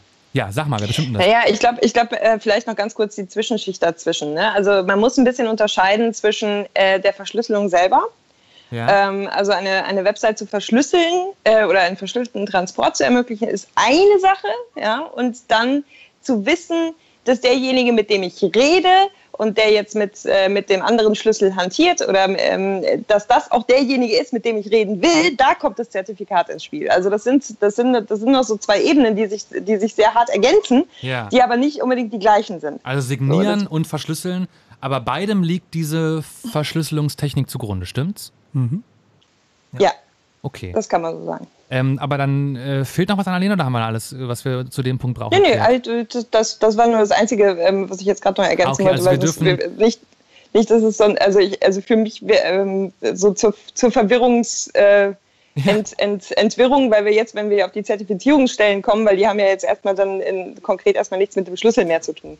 Genau, ähm, also wir sind jetzt an dem Punkt, ähm, dass wir die zwei Ebenen trennen müssen. Es gibt einmal die Nachricht, die wird verschlüsselt und deswegen sicher übertragen und es gibt auf der anderen Seite die Signatur, wo dann über ein Zertifikat klargemacht wird, ich kommuniziere hier mit dem Menschen oder der Firma, wo ich glaube, mit zu kommunizieren. Ja? Genau. Gut, dann können wir jetzt versuchen zu kapieren, wie das mit diesen Zertifikaten ist und der Sicherheit von denen. Also wer sagt, dieses Zertifikat, diese Urkunde meinetwegen, die ist auf jeden Fall vertrauenswürdig? Nibbler. Wichtig ist ja, äh, dass man sich vielleicht erstmal anguckt, was für Zusicherungen möchte man äh, eigentlich haben. Man möchte zum Beispiel, dass ähm, der Schlüssel, mit dem Dinge verschlüsselt werden, also der auf dem Server ähm, zur Anwendung kommt, nicht von der Zertifikatsstelle ausgegeben wird, sondern nur bestätigt wird. Also dass der Schlüssel definitiv nur dieser einen Instanz, nämlich dem Server, bekannt ist. Ach dass so, die also Zertifizierungsstelle trotzdem sagen kann, ja, der darf, ohne ah. den Schlüssel zu kennen. Also es gibt dann eben doch nicht den Schlüssel, der rumgeschickt wird, sondern ich schicke an diese Zertifizierungsstelle einen Schlüssel mhm. und die sagen mir grünes Licht, das Ding ist vertrauenswürdig. Ich schicke der Zertifizierungsstelle quasi ähm, eine Zertifikatsanfrage und sage ihr, mein Schlüssel hat diese Eigenschaften und diese Eigenschaften wiederum sind spezifisch für diesen Schlüssel und die Zertifizierungsstelle sagt dann, ja, der Schlüssel mit diesen Eigenschaften gehört der Person mit äh, diesem Namen. Mhm. Okay, dann gehen wir einen Schritt weiter wer sagt, welche Zertifizierungsstellen das machen dürfen, wem ich also trauen darf in diesem Internet. Das machen die Browserhersteller, weil die letztendlich, äh, wie gesagt, diese Stammzertifikate mitliefern. Also Root-Zertifikat ist der andere Name dafür, der englische. Und ähm, die Browser liefern die mit. Jetzt könnte man sagen, ist das, äh, ist das eine Lotterie oder wie kommt es dazu? Und da ist es so, dass die Browser, ähm, speziellen Mozilla äh, aber, auch, ähm, aber auch Microsoft beispielsweise, ähm, da eigene sogenannte äh, Root Certificate Programme haben, wo sie sich also quasi, ähm, wo also quasi Leute, die ähm, diese Zertifikate verkaufen, sogenannte Zertifizierungsstellen, kommen dahin und sagen, also ich würde jetzt hier gerne Zertifikate verkaufen oder Zertifikate anbieten. Mhm. Also die CAs verstehen sich was sind CAs? Äh, Zertifikatsautoritäten. Also die Zertifizierungsstellen, die dann auch so einen ja. äh, Wurzelstamm-Zertifikat Okay, das sind die genau. Menschen, denen die Browserhersteller vertrauen müssen, bevor die was zu melden haben. Genau. Okay. Genau. Mhm. Und die klopfen an beim Browserhersteller, sagen, hallo, ich würde gerne euch bitten, dass ihr mein Root-Zertifikat mitliefert, damit Websites, die sich über mich zertifizieren wollen, bei euch im Browser und bei allen euren Nutzern angezeigt werden als sicher. Genau, und nicht nur mitliefern, sondern da muss auch explizit ein, ein Bit gesetzt werden, so nach dem Motto, dem vertraue ich, dass es wirklich ein... Also Firefox, ein Chrome, Safari müssen sagen, genau. explizit genau. in dem ähm, Zertifikat drin, wir als Firefox, wir vertrauen dem. Genau, also entweder der Browser selber macht das, mhm. das macht zum Beispiel Firefox, andere Browser verlassen sich eher auf das, was das Betriebssystem macht. Also ah, Apple okay. und Microsoft machen, äh, handeln das beispielsweise im Betriebssystem. Das heißt aber, es ist theoretisch zumindest möglich, dass eine Webseite in einem Browser als sicher angezeigt wird, in einem anderen aber nicht. Mhm. Das ist durchaus möglich. Das war früher auch öfter das Problem, dass man ähm, dass es gute und bessere und schlechtere Zertifikate gab. Und das bemaß sich so ein bisschen daran, in welchen Browsern die drin waren. Die Aha. waren dann auch billiger. Warum das heute Bronze nicht mehr ganz und Gold Genau, und da hat man dann tatsächlich, ah. da hat man tatsächlich dann Edelmetalle dran gehängt als Vergleich. Ach, das, war so das ging dann noch eine, noch eine Ecke weiter. Äh, dann haben die Zertifikatsausgebenden äh, Stellen, die natürlich alle darauf bedacht waren, mit den Zertifikaten noch ein bisschen mehr äh, Geld zu verdienen, weil im Grunde verkaufen die da auch nur Bits. Ähm, kurzer Seitenabstecher. Äh, irgendwann Ende der 90er oder Anfang dieses Jahrtausends hat eine der Zertifizierungsstellen äh, den Klingelton, äh, die Klingeltonfirma Yamba gekauft, weil das irgendwie auch ins Produktportfolio mit vergeudeten Bits äh, gut reingepasst hat, weil die haben da auch im Prinzip überteuerte äh, äh, Bits verkauft. Bits verkauft. Bits verkauft. aber, aber lange Rede gar keinen Sinn. was sie da gemacht haben, ist eben zu sagen, gebt uns mal nicht nur 10 Euro, sondern 200 Euro und dann machen wir den Namen nicht nur mit einem Schlösschen oben ran, sondern machen den Namen auch grün. Aha. Dafür wollen wir aber ein bisschen mehr sehen, also eine, eine ja, Firmen... Äh, ähm, Firmenregister aus, äh, Handelsregister aus. Und, so. und was du auch hattest, äh, wenn dein Schlüssel länger war, musstest du mehr Geld bezahlen. Ach. Ähm, Also, also je nachdem, sicherer, wie sicher dein, sicherer, mhm. genau. Genau, je nachdem, wie, wie sicher deine Kryptographie war, umso mehr Geld musstest du auch für ein Zertifikat bezahlen. Ähm, und es gab noch diese Geschichten, da, da, sind wir mal drüber gestolpert. Es gibt sogenannte Wildcard-Zertifikate, die für mehr als nur ein, eine Webseite gültig sind, äh, ganz grob gesagt. Und äh, als wir unsere Zertifikate erneuern wollten, hieß es dann plötzlich, ja, auf wie vielen Servern setzt ihr dieses Zertifikat denn ein? Wir wollen jetzt gerne für jeden einzelnen Server und jede einzelne Webseite nochmal extra Geld haben, obwohl es eine Wildcard-Zertifikat äh, war, was für beliebig viele unterhalb unserer Domain gelten sollte. Also ein Wildcard-Zertifikat ist im Prinzip ein Zertifikat, wo drin steht Sternchen.fritz.de. Also für einen beliebigen äh, Namen unter Punkt. Ach, für so Subdomains quasi. Genau. Dann geht also. es, genau, dann geht es halt für bluemoonfritz.de und für ja, www.fritz.de. Ja, okay, und rein technisch gibt es da keine Begrenzung. Also wenn ich das ja. Ding auf einen Server kopiere und dann Hostname-Eintrag äh, äh, hallo.fritz.de, dann tut das da auch, aber dass die CA okay, unbedingt jedenfalls möchte, haben äh, so Zertifikate äh, oder Zertifizierungsstellen äh, sehr, sehr viel Geld damit verdient, Zertifikate rauszugeben. Mehr Geld mit Zertifikaten, die sicherer waren oder bei denen im Browser, weil sie vertrauenswürdiger waren, dann zum Beispiel ein grünes Schloss angezeigt worden ist. Heute ist es so, und da können wir nachher noch drauf kommen, wenn wir darüber reden, wie ihr eure eigene Webseite auch äh, mit HTTPS äh, sicherer machen könnt. Heute gibt es auch Zertifikate, die gar nichts mehr kosten. Also da ist nicht mehr so viel Geldmacherei äh, zu machen, wie das mal war. Ähm, aber lass noch mal kurz äh, weiter da ansetzen, wo wir gerade aufgehört haben. Also diese, diese Zertifizierungsstellen. Wer oder beziehungsweise nach welchen Kriterien sagen dann zum Beispiel Browserhersteller, ey, den trauen wir und den anderen nicht? Also da gibt es, äh, gerade bei Mozilla gibt es zum Beispiel einen offen dokumentierten Prozess, mhm. äh, was äh, alles an äh, Paperwork eingereicht werden muss. Ähm, unter anderem braucht es dann tatsächlich eine äh, dritte Stelle, die quasi die technischen und organisatorischen Voraussetzungen prüft. Das machen dann üblicherweise so die ganzen, äh, die ganzen Wirtschaftsberater, also wie sie nicht alle heißen, die, äh, die gehen da durch, äh, stellen also so einen Prüfreport aus, so einen Audit-Report. Mhm. Und zusammen mit noch ein paar anderen Angaben prüft der Browserhersteller das dann und sagt, jawohl, der hat ein, der hat ein sicheres Rechenzentrum, dafür wartet das Zeugs auf, da darf niemand anderes rein. Ähm, Nibbler kennt wahrscheinlich noch ein die, paar mehr Kriterien. Die zertifizieren also Zertifizierungsstellen. Die, ja, es sind überall also, lange Ketten und am Ende muss immer irgendjemand stehen, dem man was halt- vertraut. Halt, was halt wichtig ist, äh, was sie auf jeden Fall überprüfen, also was das Ziel der Überprüfung ist, ist, dass der Schlüssel, mit dem die Zertifizierungsstelle ihre Zertifikate signiert, ähm, sauber aufbewahrt wird und dass darüber Buch geführt wird, dass das auch über die gesamte Lebensdauer dieses Schlüssels äh, der Fall ist. Man kann sich dann vorstellen, wie viel Technik außenrum äh, entstehen muss und wie viele Prozesse zwischen Menschen, äh, damit das gewährleistet ist. Also es gibt sehr komplizierte Strukturen, mit denen sichergestellt wird, dass Zertifizierungsstellen, die Zertifikate ausgeben, mit denen Websites sagen, hallo, ich bin wer ich bin, dass die auch vertrauenswürdig sind. Genau. Annalena? Das, das, Achso. Ich wollte nur sagen, der, der, der, Schlüssel, der Schlüssel dieser, dieser äh, Root Certificate Authorities, äh, oder die das dürfen, der ist dann wirklich so quasi im Safe weggesperrt, also so physisch weggesperrt. Ne? Also so kann man sich das fast vorstellen, oder? Der ist nicht nur physisch äh, äh, weggesperrt, sondern auch, auch technisch. Also diesen Schlüssel wird nie jemand zu Gesicht bekommen, mhm, weil ja. der in einem Hardware-Security-Module ist. Das ist quasi eine Box, ja. aus der diese Bits des Schlüssels nie rauskommen, wo man äh, was, was man signieren möchte, reinschickt, das signiert rausbekommt und dann wird ein Zähler innen drin hochgezählt, damit man eben nachvollziehen kann, ähm, ja, der ist da drin.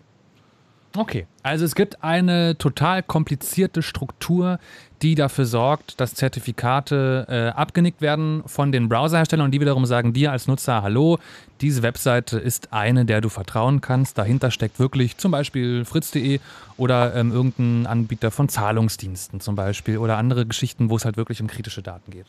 Genau. Und irgendeiner von den Big Fours, also KPMG, PricewaterhouseCooper, Ernst Young, Deloitte, die haben irgendwann mal drauf Das sind jetzt geguckt. Zertifikate oder was? Nein, das sind, das sind Wirtschaftsprüfer. Die stellen den ah. CAs zu diesen Persilschein aus und sagen, ah. jawohl, eure Prozesse sind in Ordnung. Und die sind einfach solche Player, denen vertraut dann auch zum Beispiel Firefox. Äh, Mozilla in dem Fall. Äh, ja, Mozilla, genau. ja, genau. genau. Okay, ich glaube, wir haben verstanden, was Zertifikate sind und damit schon mal einen großen Schritt gemacht. Ihr seid im Blue Moon auf Fritz, äh, das ist Chaos Radio, wie alle zwei Monate hier auf Fritz. Wir reden mit Leuten vom Chaos Computer Club, heute Annalena, Mutax, Nibbler und Danimo über ein Thema aus der großen Welt des Internets, der Computer, der Technik, des äh, digitalen Lebens, der Netzpolitik. Heute reden wir über HTTPS, also die Technik, die dafür sorgt, dass ihr Webseiten besuchen könnt, ohne dass Menschen mitlesen, was ihr auf diesen Websites tut und zum Beispiel eure Kreditkartendaten ausspähen können. Also voll die wichtige Sache für euren Alltag im Netz. Gleich in der zweiten Stunde dieses Blue Moons geht es dann um die nicht so schönen Dinge, nämlich darum, dass es durchaus auch Probleme gibt, wenn wir ähm, über HTTPS reden und dass es nicht alles immer so sicher ist, wie wir es als Nutzer vielleicht gerne hätten. Erstmal aber. Ihr seid im Chaos Radio, da gibt es die Nerd News und die werden heute präsentiert von Linus Busch. Die Polizei hat Ende Juni Räume des Vereins Zwiebelfreunde und Wohnungen von Vorstandsmitgliedern durchsucht. Der Verein hatte Spenden für den E-Mail-Anbieter Rise abgesammelt, der bei Datenschutzaktivisten beliebt ist. Der Chaos Computer Club kritisiert die Polizei und sagt, die Durchsuchungen seien schwere Eingriffe in die Grundrechte. Wer ein offenes WLAN anbietet, kann nicht mehr abgemahnt werden, wenn darüber illegale Inhalte bereitgestellt werden. Das hat der Bundesgerichtshof in einem Grundsatzurteil entschieden und damit das neue Telemediengesetz bestätigt. Das war 2017 geändert worden, um die Risiken für WLAN-Betreiber wie zum Beispiel Freifunk zu reduzieren. So sollte die Versorgung mit freien Netzen in Deutschland verbessert werden. Allerdings können WLAN-Anbieter dazu verpflichtet werden, bestimmte Inhalte zu sperren. Die EU-Kommission überlegt, die Umstellung zwischen Sommer- und Winterzeit abzuschaffen. Deshalb können alle EU-Bürger online abstimmen und ihre Meinung zur Zeitumstellung sagen. Abgefragt wird auch, ob danach dauerhaft Sommer- oder Winterzeit beibehalten werden sollte. Wer mitreden will, findet die Abstimmung auf der Seite der Kommission unter ec.europa.eu. Die Internet Engineering Task Force hat einen Standard beschlossen, mit dem Anfragen an das Domain Name System zukünftig verschlüsselt übertragen werden sollen. Das DNS ist sowas wie das Telefonbuch des Internets und war bisher ungeschützt. Damit waren Rückschlüsse auf die besuchten Seiten möglich oder Nutzer konnten umgeleitet werden. Beide Lücken sollen mit dem sogenannten DNS over HTTPS Standard geschlossen werden. Da sind wir doch wieder beim Thema, oder was? Das waren die Nerd News mit Linus Busch im Chaos Radio auf Fritz. Radio, hat einen Namen. Fritz.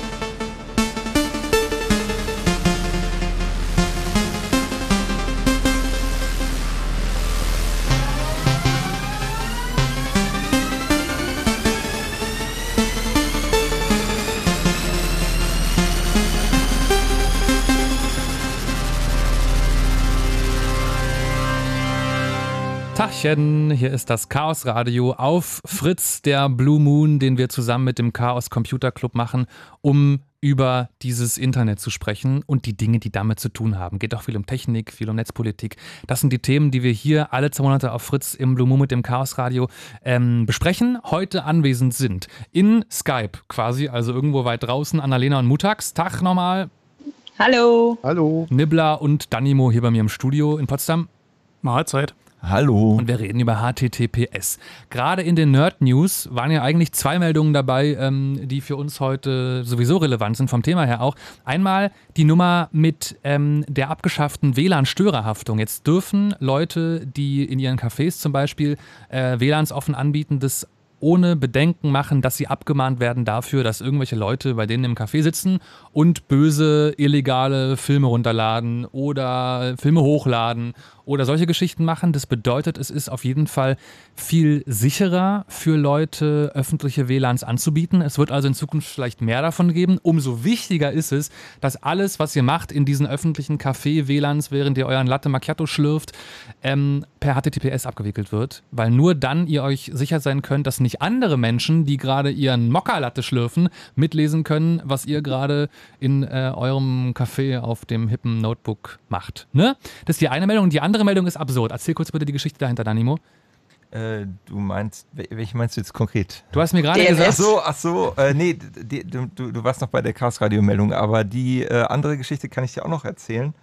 Ähm, ich habe irgendwas vertauscht, so, glaube ich. Ja, ja, kein Problem. Also das eine ist, äh, dass wir DNS-Anfragen äh, kriegen, die auch verschlüsselt sind zukünftig. Stimmt, genau. Also auch DNS-Anfragen. Oh Gott, das ist ja, oh Gott, so viel also erklären. Also DNS ist ganz einfach. Äh, DNS ist das Telefonbuch fürs Internet. Ich gehe, äh, mhm. ich sage, ich hätte gerne fritz.de. Und, äh, und das Domain Name System sagt, genau, der Computer kann damit erstmal nichts anfangen. Aber wenn wir dann mal äh, den Computer fragen, wer steht denn eigentlich hinter fritz.de, dann sagt er mir eine Zahl äh, mit, äh, also eine IP-Adresse. vier Zahlen, eine IP-Adresse und ähm, äh, damit kann er dann äh, Kontakt aufnehmen. Okay, und auch diese Zahlen werden in Zukunft per HTTPS verschlüsselt übertragen, stimmt's? Genau, weil Beispiel von Nibbler eben gerade, ich gehe auf eine Seite, um mich zu informieren, ähm, über irgendwelche Krankheiten oder so. Ach, jetzt kann doch nicht mal der Provider oder irgendjemand anderes rausfinden, welche Websites ich besuche im Sinne von die URL mitlesen. Fast. Es gibt noch eine kleine Hintertür. Ah, okay, Mist. Aber wir sind, wir, wir, sind verdammt dicht dran. Okay, sag. Also in, ähm, wenn du ähm, dieses äh, wenn du die SSL oder TLS-Verbindung aufbaust. Also die sichere Verbindung. Genau, die, die sichere Verbindung. Mit der HTTPS funktioniert. Genau, da gibt es nämlich das Problem, dass äh, der Server mehrere Seiten hosten kann. Und dann musst du dem Server erstmal sagen, ich, ich würde aber gerne eine Verbindung zur, zu fritz.de aufbauen so, und, nicht also zu, einer, und nicht zu Antenne Brandenburg. Auf einer so. IP-Adresse sind verschiedene Websites. Genau. Aha. Und wenn äh, ich das machen muss, dann kann aber doch wieder der Provider rausfinden, bei, welcher, bei welchem Server ich gerade anklopfe. Ganz genau. Und da gibt es jetzt da haben sich quasi die Elders of the Internet, die IETF, die hat sich jetzt getroffen in Mutags, Annalena, wo? Montreal. In Montreal. Und die haben sich jetzt was ausgedacht, wie sie auch das noch wegkriegen. Ah, okay. Also, ja, aber wir sind fast da, dass ähm, jetzt noch nicht mal jemand rausfinden kann, dass ich zum Beispiel eine Website von irgendeinem Spezialarzt besuche, worauf man dann vielleicht, worüber man vielleicht schließen könnte auf meine Erkrankung. Also, ähm, du, du musst halt noch, ja? Du musst halt noch auch das Zertifikat dann nur verschlüsselt übertragen. Weil im Zertifikat steht ja auch drin, für welche Hosts das Zertifikat gültig ist. Ach so, also ich muss noch nicht mal die IP-Adresse an sich extra verschlüsseln. Wie meinst du das? Ja, ich hab's nicht verstanden. Ja, ja, jetzt, jetzt, jetzt haben wir uns, glaube ich, ein bisschen verlaufen. Von, von, von, ganz von vorne an. Aber, so, du fragst verschlüsselt den, den Nameserver nach dem äh, Namen, bekommst ja. dann einen Namen zu, äh, Quatsch, nach der Adresse. Du bekommst dann die IP-Adresse zurück, genau. Ja. Verbindest dich zu der IP-Adresse, sagst der erstmal momentan noch unverschlüsselt, ich hätte gerne diesen Hostname und dann kriegst du ein Zertifikat und eine sichere Verbindung. Und genau den Punkt, wo du ein einziges Mal diesen einen Host nach dem Namen fragen musst, das. Äh okay. Das ist die Meldung aus den Nerd News gewesen, die auch toll ist und für uns relevant, weil HTTPS jetzt noch weitreichender eingesetzt wird, also noch mehr Privatsphäre für uns im Internet gilt, wenn wir über HTTPS surfen. Und dann ist noch was passiert, wo Danimo gerade kurz einen Lachanfall bekommen hat. Genau. Ähm, wir haben eben gerade über die Root-Zertifikate gesprochen. Aha. Wie also die, die Zertifikate, denen alle vertrauen. Genau. Also die, die ganz unten sind und wenn die irgendwas unterzeichnen, dann ist es auf jeden Fall vertrauenswürdig. Und die Frage ist, warum ist da noch nicht jemand hingegangen und wollte einfach sowas haben? Na, ist aber schon passiert. Genau. Äh, und jemand hat sich äh, bei Mozilla gemeldet, die äh, Leute hinter Firefox, mhm.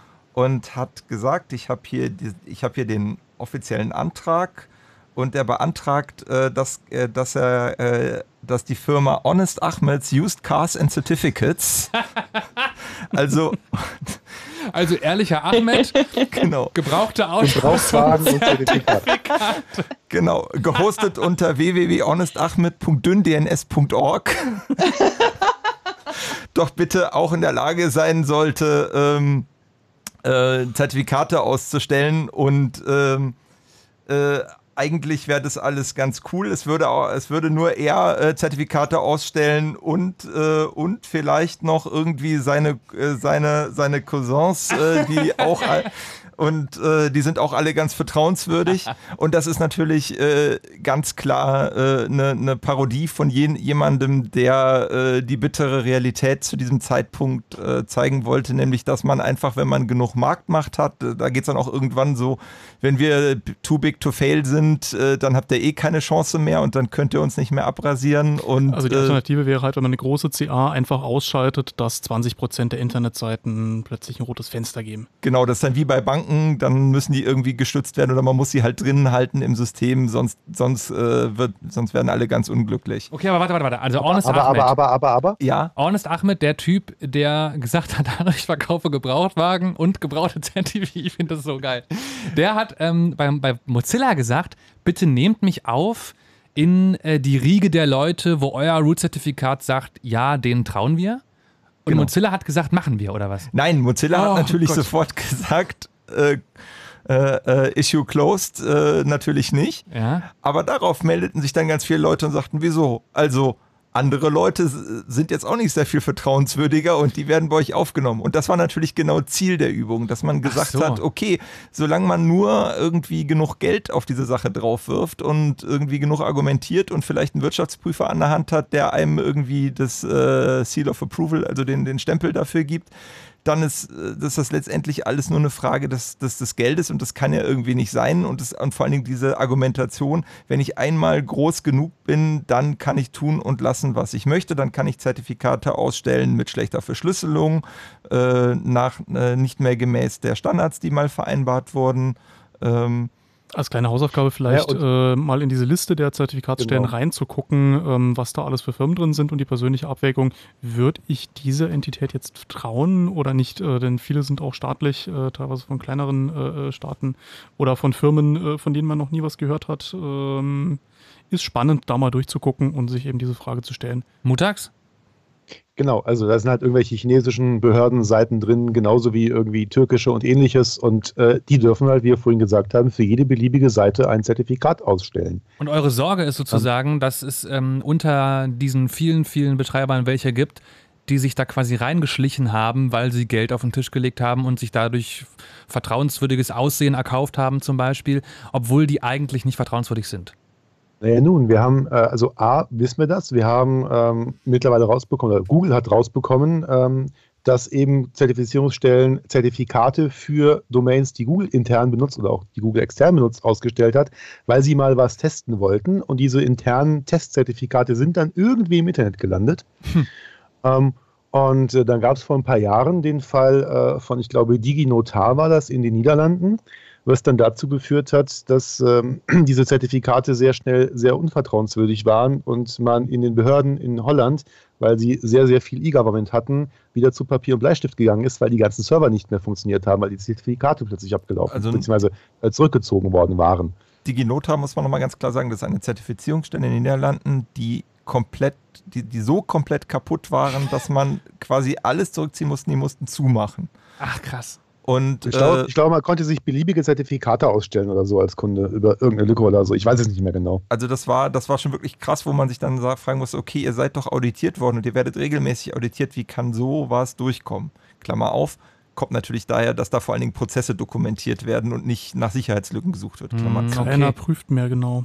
Also es ist das Problem, dass es auch heute noch relativ simple Systeme gibt oder Möglichkeiten für Leute, die sich auskennen, in ähm, diese Zertifizierungsstellen in deren Root-Zertifikate ähm, die Vertrauenswürdigkeit von sich selber reinzubasteln, obwohl da gar keine Vertrauenswürdigkeit da ist ja, eigentlich. Nee, also einfach zum Beispiel die gesamten Prüfungsprozesse um zu, zu, umgehen. Also selbst wenn eben der private Schlüssel in diesem Hardware Security Modul weggeschlossen ist, wenn ich die IT-Systeme von der Zertifizierungsstelle so weit unter meiner Kontrolle habe, dass ich sagen kann, ja, mach mir doch mal ein Zertifikat für diese, dieses, für diese äh, diese äh, Webseite von mir und die das dann machen, weil das, das sind ja alles automatisierte Prozesse. Da sitzt ja kein Mensch mehr ja. und prüft jetzt mit äh, Papier und Siegel und ruft da an und macht irgendwas. Das sind ja alles geschlossene IT-Systeme. Und es gibt eben die Möglichkeit, äh, als Fazit drunter, diese IT-Systeme zu überlisten. Punkt. Das ja, ist, also jedes genau. hinreichend, hinreichend komplexe System ist auf die eine oder andere Weise angreifbar und da ist halt die Frage, wie viel Mühe gibt man sich, ähm, das, das zu verhindern. Und das ist halt ein laufender Prozess und, das, und laufende Prozesse kosten halt besonders viel Geld. Das bedeutet, so. einer der zentralen Knackpunkte, die HTTPS unsicher machen können, ist der äh, Schritt, wo einem Anbieter das Vertrauen ausgesprochen wird. Genau, und halt einfach die, auch die hohe Anzahl an Zertifizierungsstellen, die es gibt. Und ähm, bei jeder Zertifizierungsstelle gibt es eine bestimmte Wahrscheinlichkeit, dass sie kompromittiert ist. Wenn man dann hunderte davon hat, dann multipliziert sich natürlich auch diese Wahrscheinlichkeit. Nehmen wir mal ein Beispiel. Ich, ähm und es reicht eine Zertifikatsstelle, um äh, ein grünes Schlösschen zu bekommen. Also eine beliebige ja, aus genau. Hunderten reicht aus, äh, kompromittiert zu sein. Man muss halt die richtige finden quasi genau. als jemand, der betrügen möchte. Mal ein Beispiel. Ich möchte mir online einen Fernseher kaufen und ich bezahle diesen Fernseher per PayPal beispielsweise.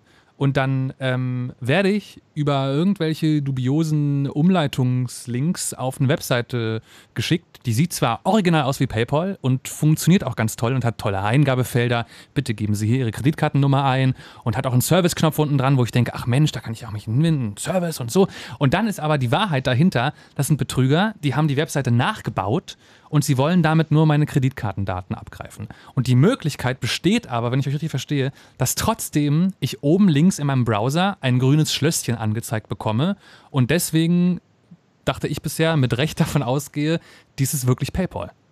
Ja, ja das ist nochmal ein anderes Problem. Ach so? Also das kann man auch mit, einem, mit einem illegal ausgestellten Zertifikat machen, aber dafür sind die in der Regel zu wertvoll. Aber Mutags. Ja. Also Genau, also diese, das, was wir eben besprochen haben, war, ähm, ich bin zum Beispiel Betreiber von einem bösartigen äh, Internetcafé mhm. oder habe renne mit einem offenen Access Point durch die Gegend und spiele vor, ich sei die PayPal-Seite. Das heißt, jemand gibt per Hand paypal.com in, in seinen Browser ein. Ach, und mein auf Café Server. Tut so. Ah. Genau, ja. und dadurch, dass ich mir eben ein Zertifikat für meinen privaten Schlüssel von meinem privaten Webserver habe ausstellen können, kann ich dann so tun, als sei ich PayPal. Hm. Und der Browser vertraut mir dann und ähm, das sieht dann so aus, als wäre ich eben der legitime Betreiber von PayPal.com. Das, was du gerade beschrieben hast, ist, dass ich zum Beispiel so eine Vertipper-Domain habe mit PayPal.com, wo das A dann zwar wie ein A aussieht, aber ein kyrillischer Buchstabe ist, der in Wirklichkeit gar kein A ist. Und das ist aber von, äh, vom Prinzip das Gleiche. Also auch da hätte jemand ähm, sich reingesneakt bei irgendeiner Zertifizierungsstelle oder nicht? Nee, das ist, äh, das ist relativ trivial, weil ähm, die, wie gesagt, die Prozesse, zum einen sind die Prozesse ja alle automatisiert, das heißt, das prüft niemand, solange ich dann eine Firma nachweisen kann, die einen plausiblen Namen hat, äh, kriege ich halt ein Zertifikat dafür. Viele Zertifizierungsstellen prüfen auch tatsächlich nur, ob ich diese Domain kontrolliere. Das heißt, wenn ich eine Webseite betreibe, prüfen sie, ob sie unter dieser Webseite mich erreichen. Ähm, und dann bekomme ich ein Zertifikat für diese Webseite. Hey, ja, toll. Und dann ähm, habe ich eine Webseite mit einem kyrillischen A drin und ähm, genau. werde aber problemlos durchgewunken. Ganz genau. Das, deswegen muss man tatsächlich halt als äh, Anwender auch an der Stelle nicht nur gucken, ob das ein grünes Schloss ist, was uns seit Jahren alle Leute predigen, sondern eben leider auch, ob das wirklich die richtige Domain ist. Und da machen es sehr, sehr viele Anbieter einem wirklich, wirklich sehr, sehr schwer, weil sie für alle möglichen äh, Aktionen oder verschiedene Funktionen immer komische, lustige andere Domains benutzen, die nicht hm. eine Subdomain von ihrer Hauptdomain zum Beispiel sind. Das heißt, nicht sowas wie äh, bluemoon.fritz.de oder promotion.fritz.de, sondern promotion-sommer018-fritz.de, was eine völlig andere Domain sein kann, mhm. die nichts mit fritz.de zu tun hat. Okay, und was auch natürlich ein guter Trick ist dann einfach, so eine Domain, die so aussieht, als wäre sie zugehörig zu irgendeinem großen äh, Player irgendwie und die ist aber in Wahrheit äh, eine ganz andere. In dem Moment, wo so ein Newsletter äh, so von einer Phishing-Mail nicht mehr zu unterscheiden ist, sollte man äh, fragen, ob er dem Anbieter noch vertrauen möchte. Also PayPal zum Beispiel, ja. Genau. ja, ja.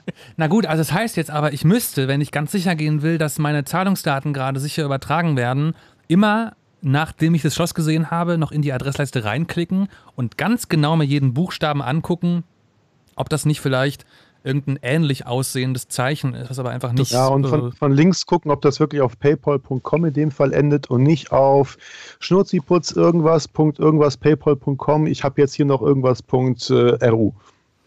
Hä, Mann, das finde ich gerade richtig, richtig enttäuschend. Also es gibt quasi. Ähm Im Zweifel so Alltagstipp äh, hilft es, wenn man für so Seiten, die man häufiger benutzt, zumindest bei dem Benutzernamen sich vom Browser autocompleten lässt. Also dass man dem Browser sagt, hier, ah, den weil der Browser nur auf Browser jeden Fall die richtige Webseite genau. nimmt. Ah, ich verstehe. Weil der Browser genau checkt, ob diese eine Zeichenkette in der Genau, Adressleiste das ist wirklich steht. bitidentisch, das ist. Äh, Und wenn nicht, dann bekomme ich da nicht meinen Autocomplete oder wenn ich zum Beispiel. Ja, so, keine so Ahnung, Passwortmanager, so Passwortmanager ja oder generell sowas. gut. Ja, okay. Das verstehe ich. Ne, Pass Passwortmanager sind ja generell gut, weil dann kann man für jede Seite ein eigenes, sehr kompliziertes Passwort nehmen, was man sich selber nicht merken muss. Der Browser merkt sich das und kann es auch automatisch erzeugen und alles ist gut. Aber ich bin trotzdem gerade ein bisschen desillusioniert jetzt, weil ich habe das Gefühl, man sagt immer so, ja, wenn Webseiten sich ausweisen können und dann ist da ein grünes Schloss und dann kann ich davon ausgehen, was ich hier eingebe, das ist sicher. Und ihr sagt jetzt aber, Konrad, einfach nein.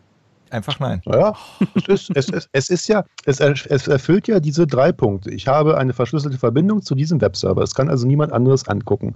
Ich habe eine äh, Integrität der Daten, niemand kann sie auf dem Weg ändern. Mhm. Und ich habe die Authentizität, also die Authentizität zu der Adresse, die da angezeigt wird. Dass diese Adresse, die angezeigt wird, jetzt das PayPal mit dem kyrillischen sozusagen A ist, das ist halt das Problem des Anwenders. Und das ist genau die Schnittstelle, an der es eben schwierig ist, weswegen Social Engineering und weswegen Phishing halt funktionieren, weil es immer noch diesen, diesen Schritt gibt, wo der Mensch, der davor sitzt, ähm, sich selbst und der Technik überlassen ist, zu prüfen, ob das alles so seine Richtigkeit hat.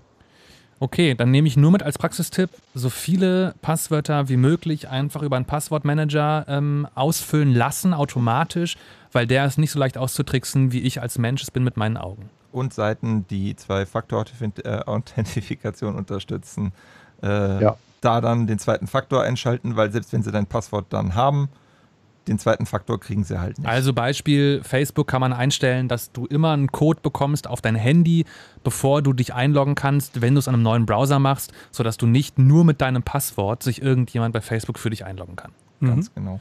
Okay, das sind die zwei Praxistipps und aber die Botschaft ist, HTTPS ist toll und super, aber es schützt nicht davor, dass ähm, deine Daten geklaut werden, selbst wenn du darauf achtest, dass Zertifikat und Verschlüsselung Toppi sind. Genau. Und noch eine andere Sache, nur weil eine Seite verschlüsselt ist, und das ist auch ganz, eine ganz wichtige Komponente, heißt Mhm. das nicht, dass, Dass die Daten, die du ist. über die Verbindung bekommst, in irgendeiner Weise seriös sind Mhm. oder keinen Schindluder treiben. Also stell dir vor, du bist auf einer verschlüsselten Webseite, wir sind jetzt hier beim äh, beim beitragsfinanzierten Rundfunk, das ist schön. Da, wo es keine Beitragsfinanzierung gibt, muss sich jemand über Werbung finanzieren. Werbung wird über äh, wird zum besten Preis von Drittanbietern Mhm. äh, auf diese Seite auf dieser Seite geschaltet und ähm, an der, an der Stelle kann ich halt auch Schadcode ausliefern, wenn ich so einen Werbeplatz buche und dieser und dass dieser Schadcode über jetzt über HTTPS verschlüsselt ist, ja mai. Und jemand, der Schadcode hat, möchte den natürlich an möglichst viele Leute ausspielen. Und da sind Werbeanzeigen ein prima Weg, denn ähm, die sind so günstig pro Person. Also du erreichst so viele Personen damit äh, pro Geldeinheit, dass es sich einfach lohnt, äh, die da zu schalten, weil es bringt dir als Angreifer sehr viel mehr als dem Werbetreibenden. Das heißt, du kannst da das Doppelte oder Dreifache zahlen und erreichst eben sehr viele Leute, die dann deinen Schadcode ausführen. Deswegen ist das mit den Werbeanzeigen halt. Also ohne Adblocker im Internet unterwegs sein, äh, hat halt so seine eigenen Risiken. Genau, darum, darum merke, auch wenn sich Zeitungswebsites darüber beschweren, dass du äh, denen ihr Geld klaust, weil du deinen Adblocker anhast, den Adblocker solltest du auch anhaben, einfach nur um dich selber zu schützen. Das ist eigentlich grundlegender, grundlegende Verteidigungsstrategie im Internet. Ja. Ja. Grundschutz. Ja, Und wir merken uns auch, ähm, man kann auch Müll verschlüsseln. Und äh, der kommt dann auch an, weil er entschlüsselt wird. Das ist und dann aber sicherer deswegen, Es ist sicherer Müll. Diese, dieser Schadencode ist definitiv nicht weniger schädlich geworden auf dem Weg zu meinem Rechner. Hey. Ey, schön. Ähm, das, na, okay, weiß der äh, ernüchternde Teil. Und ich habe fast das Gefühl, es geht noch weiter. Also wir haben jetzt mal Ja. gerade eine Schwachstelle gesagt. Komm, sag noch eine Mutags. Na, das andere Problem ist, ähm, wenn jetzt so ein Missgeschick passiert, dass so ein Server mal gehackt wurde und dieser private Schlüssel und das Zertifikat abhanden gekommen sind, dann äh, möchte man ja irgendwie möglichst schnell alle informieren, dass äh, dieses Zertifikat jetzt nicht mehr vertrauenswürdig ist, weil es da im Internet irgendwie frei rumgeistert oder jemand mitgenommen haben könnte. Ja. Da hat man sich auch Gedanken zugemacht. Das nennt sich ähm, zum Beispiel Certification Revocation List. Das ist also im Prinzip eine große Liste, wo dann eine Zertifizierungsstelle reinschreiben kann. Meine Kunden haben mir gesagt, dass folgende eigentlich zurzeit noch gültigen Zertifikate leider kompromittiert sind und jetzt nicht mehr vertrauenswürdig sind. Mhm. Das äh, Problem daran ist, dass diese Listen mitunter sehr, sehr groß werden. Ich hatte das ähm, auch gestern mal geguckt, ich glaube von Komodo war das, ja, von Komodo war diese eine Liste gestern bei 3,3 Megabyte und im Prinzip müsste man die sehr regelmäßig runterladen. Das heißt, jedes Handy auf der Welt müsste eigentlich diese 3 Megabyte runterladen. Ach, der Browser um muss natürlich selber Bescheid wissen. Also jeder Browser genau. muss quasi immer checken, sind irgendwelche Zertifikate gemobst worden und deswegen nicht genau. mehr vertrauenswürdig. Okay. So, und dann hat man gemerkt, naja, diese Certification Vocation Lists, diese großen Listen, die, die bringen ja nicht viel. Machen wir das mal anders. Wenn der Browser so ein Zertifikat präsentiert bekommt, dann kann er doch mal bei der Zertifizierungsstelle nachfragen, ob dieses Zertifikat denn jetzt noch äh, gültig und, und, vertrauenswürdig ist. Das Ganze nannte sich OCSP. Das war die Online Certification äh, B, B, B, S, äh, ich weiß nicht mehr was, Protokoll. Ja. Annalena, du weißt das? Äh, also OCSP war dann die Idee, dann haben aber die Zertifizierungsstellen gesagt, ja, es ist uns viel zu viel Aufwand. Wenn ich jetzt hier ein Zertifikat ausstelle für Google, dann kommen ja alle Leute, die auf Google zugreifen, dauernd zu mir und fragen mich nach, gilt das Zertifikat noch, gilt das Zertifikat noch, gilt das Zertifikat. Das kann ich nicht leisten. Ich habe ja gar nicht so viel Server, vor allem kostet mich das zu viel Geld. Also gibt es da draußen ganz viele Zertifizierungsstellen, die dann diese OCSP-Endpunkte, diese Server ausgeschaltet haben. Oder, wenn sie das nicht gemacht haben, regelmäßig überlastete Server haben was dann dazu führt, dass manchmal solche Browser sagen, ja, die OCSP-Anfrage ist fehlgeschlagen, ich zeige dir jetzt die Webseite nicht an, dann klicken die Leute das weg. Ähm, oder es wird halt gar nicht geprüft. Also Fazit, ähm, der Browser äh, weiß eigentlich nicht, ob die Seite vielleicht geklaut worden ist, wenn er nicht sich quasi jedes Mal, bevor er eine Webseite genau. aufruft, genau. all diese Listen runterlädt, um sie zu checken. Oder es eben online prüft und da ist jetzt eine Hoffnung, dass es da bald ein neues System gibt, dass ähm, das über ein mathematisches Verfahren mit Blumenfiltern, ich sage jetzt nur den Namen, ich erkläre es nicht, mhm. ähm, dafür sorgt, dass man wirklich nur noch am Tag einmal 10 Megabyte runterladen muss und danach jeden Tag 500 Kilobyte und das ist auch auf einem Handy machbar. Das ist aber noch ein langer Weg, bis das funktioniert, weil viele von diesen alternativen Techniken gerade halt einfach nicht skalieren. Und es gibt eine Untersuchung von einem Kollegen, dass tatsächlich auf den mobilen Endgeräten nicht ein einziger Browser wirklich alles richtig prüft. Also auf Mobile ist da gar nichts und auf den Desktop-Rechnern haben wir einen ganz interessanten Effekt. Es gibt ja die normalen Zertifikate und diese Extended Validated EV Gold Zertifikate, das tatsächlich dann, wenn man da mehr Geld für bezahlt, die Browser da auch die Listen regelmäßig aktualisieren und runterladen ah, und die normalen okay. Zertifikate halt nicht. Also das ist auf die wollte ich auf die wollte ich eigentlich auch nochmal zu sprechen kommen, weil nämlich die sehen auch im Browser anders aus. Genau. Das ist also das ist einer spannend. der Punkte, warum es sich doch noch lohnt, für Zertifikate Geld auszugeben als Webseitenbetreiber. Genau. Denn du kannst dir zum Beispiel über so eine Technik eben doch noch mehr Vertrauen erkaufen.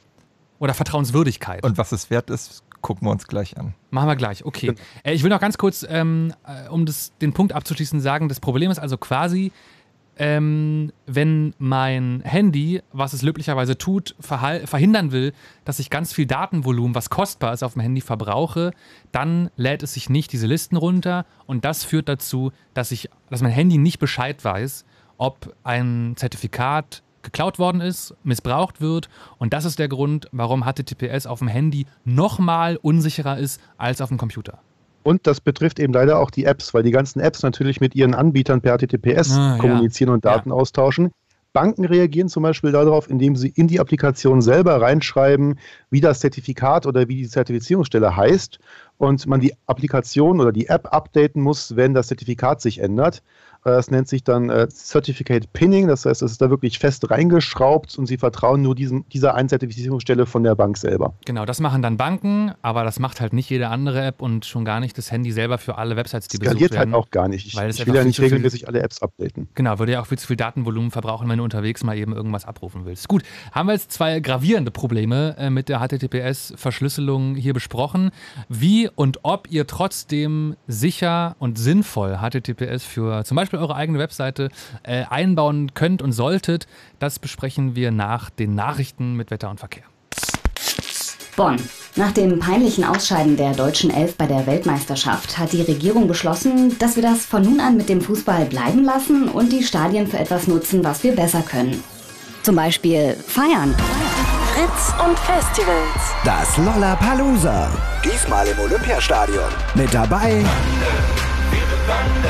Imagine Dragons, Casper, David Guetta und KIZ. Das ist der Sound für die echten Männer. Die Wombats, Dua Lipa, Ben Howard und The Weeknd. Und das sind längst noch nicht alle. Lollapalooza. Samstag, 8. und Sonntag, 9. September. Im Olympiastadion und drumrum. Das komplette Line-Up und alle Infos. fritz.de slash Lolla. Das Lollapalooza Festival. Lolla präsentiert von Fritz. Und das hört man. Wir haben es halb zwölf. Fritz. Nachrichten. Und da ist Linus Busch. Bei Fichtenwalde im Landkreis Potsdam-Mittelmark kämpft die Feuerwehr weiter gegen einen großen Waldbrand. Anders als befürchtet muss Fichtenwalde aber erstmal nicht evakuiert werden. Das hat der stellvertretende Landrat Stein dem RBB gesagt. Das Feuer sei so weit unter Kontrolle, dass aktuell keine Gefahr besteht, dass es auf den Ort übergreift.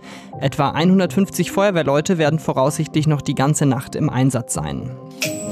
Den Vereinten Nationen geht das Geld aus. Das hat Generalsekretär Guterres bekannt gegeben und die Mitgliedsstaaten aufgefordert, ihre Beiträge zu bezahlen.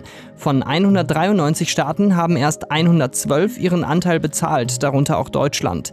22 Prozent des UN-Haushalts werden von den USA getragen, die immer erst später im Jahr zahlen. Guterres hat angekündigt, dass die UN jetzt Kosten sparen muss. Das soll aber nicht die Mitarbeiter treffen. Die BVG und Siemens haben ihren monatelangen Streit um eine U-Bahn-Bestellung beendet. Beide Unternehmen haben am Abend bestätigt, dass sie nicht vor Gericht ziehen. Damit kann die BVG beim Siemens-Konkurrenten Stadler erstmal 56 neue U-Bahn-Wagen bestellen, in einem zweiten Schritt dann bis zu 24 weitere. Die BVG hatte die Bestellung nicht ausgeschrieben und das mit einer Notlage begründet. Dagegen hatte Siemens geklagt. Der Integrationsbeauftragte des DFB Kakao hat die Rassismusvorwürfe gegen den DFB zurückgewiesen. Kakao sagte der Bild-Zeitung, der Vorwurf sei einfach falsch. Kritik sei nicht gleich Diskriminierung oder Rassismus. Nationalspieler Mesut Özil war am Wochenende aus der deutschen Fußballnationalmannschaft zurückgetreten. In einer Erklärung kritisierte er DFB-Präsident Grindel scharf und warf der DFB-Spitze Rassismus vor. Auch Grindel hat das zurückgewiesen und will nicht zurücktreten. Wetter. Mit den aktuellen Temperaturen in Berlin-Marzahn 22 und in Schöneberg 25 Grad. Prenzlau meldet 21, Neuglobsow 25, Ludwigsfelde 26 und Königs Wusterhausen 27 Grad. Die Nacht wird wieder trocken und warm, 16 bis 20 Grad sind das Minimum. Morgen wird es dann wieder richtig heiß. Es gibt viel Sonne und dazu 30 bis 33 Grad. Nur im Osten von Brandenburg können auch mal Wolken aufziehen. Da kann es dann auch mal kurz regnen oder gewittern. Verkehr.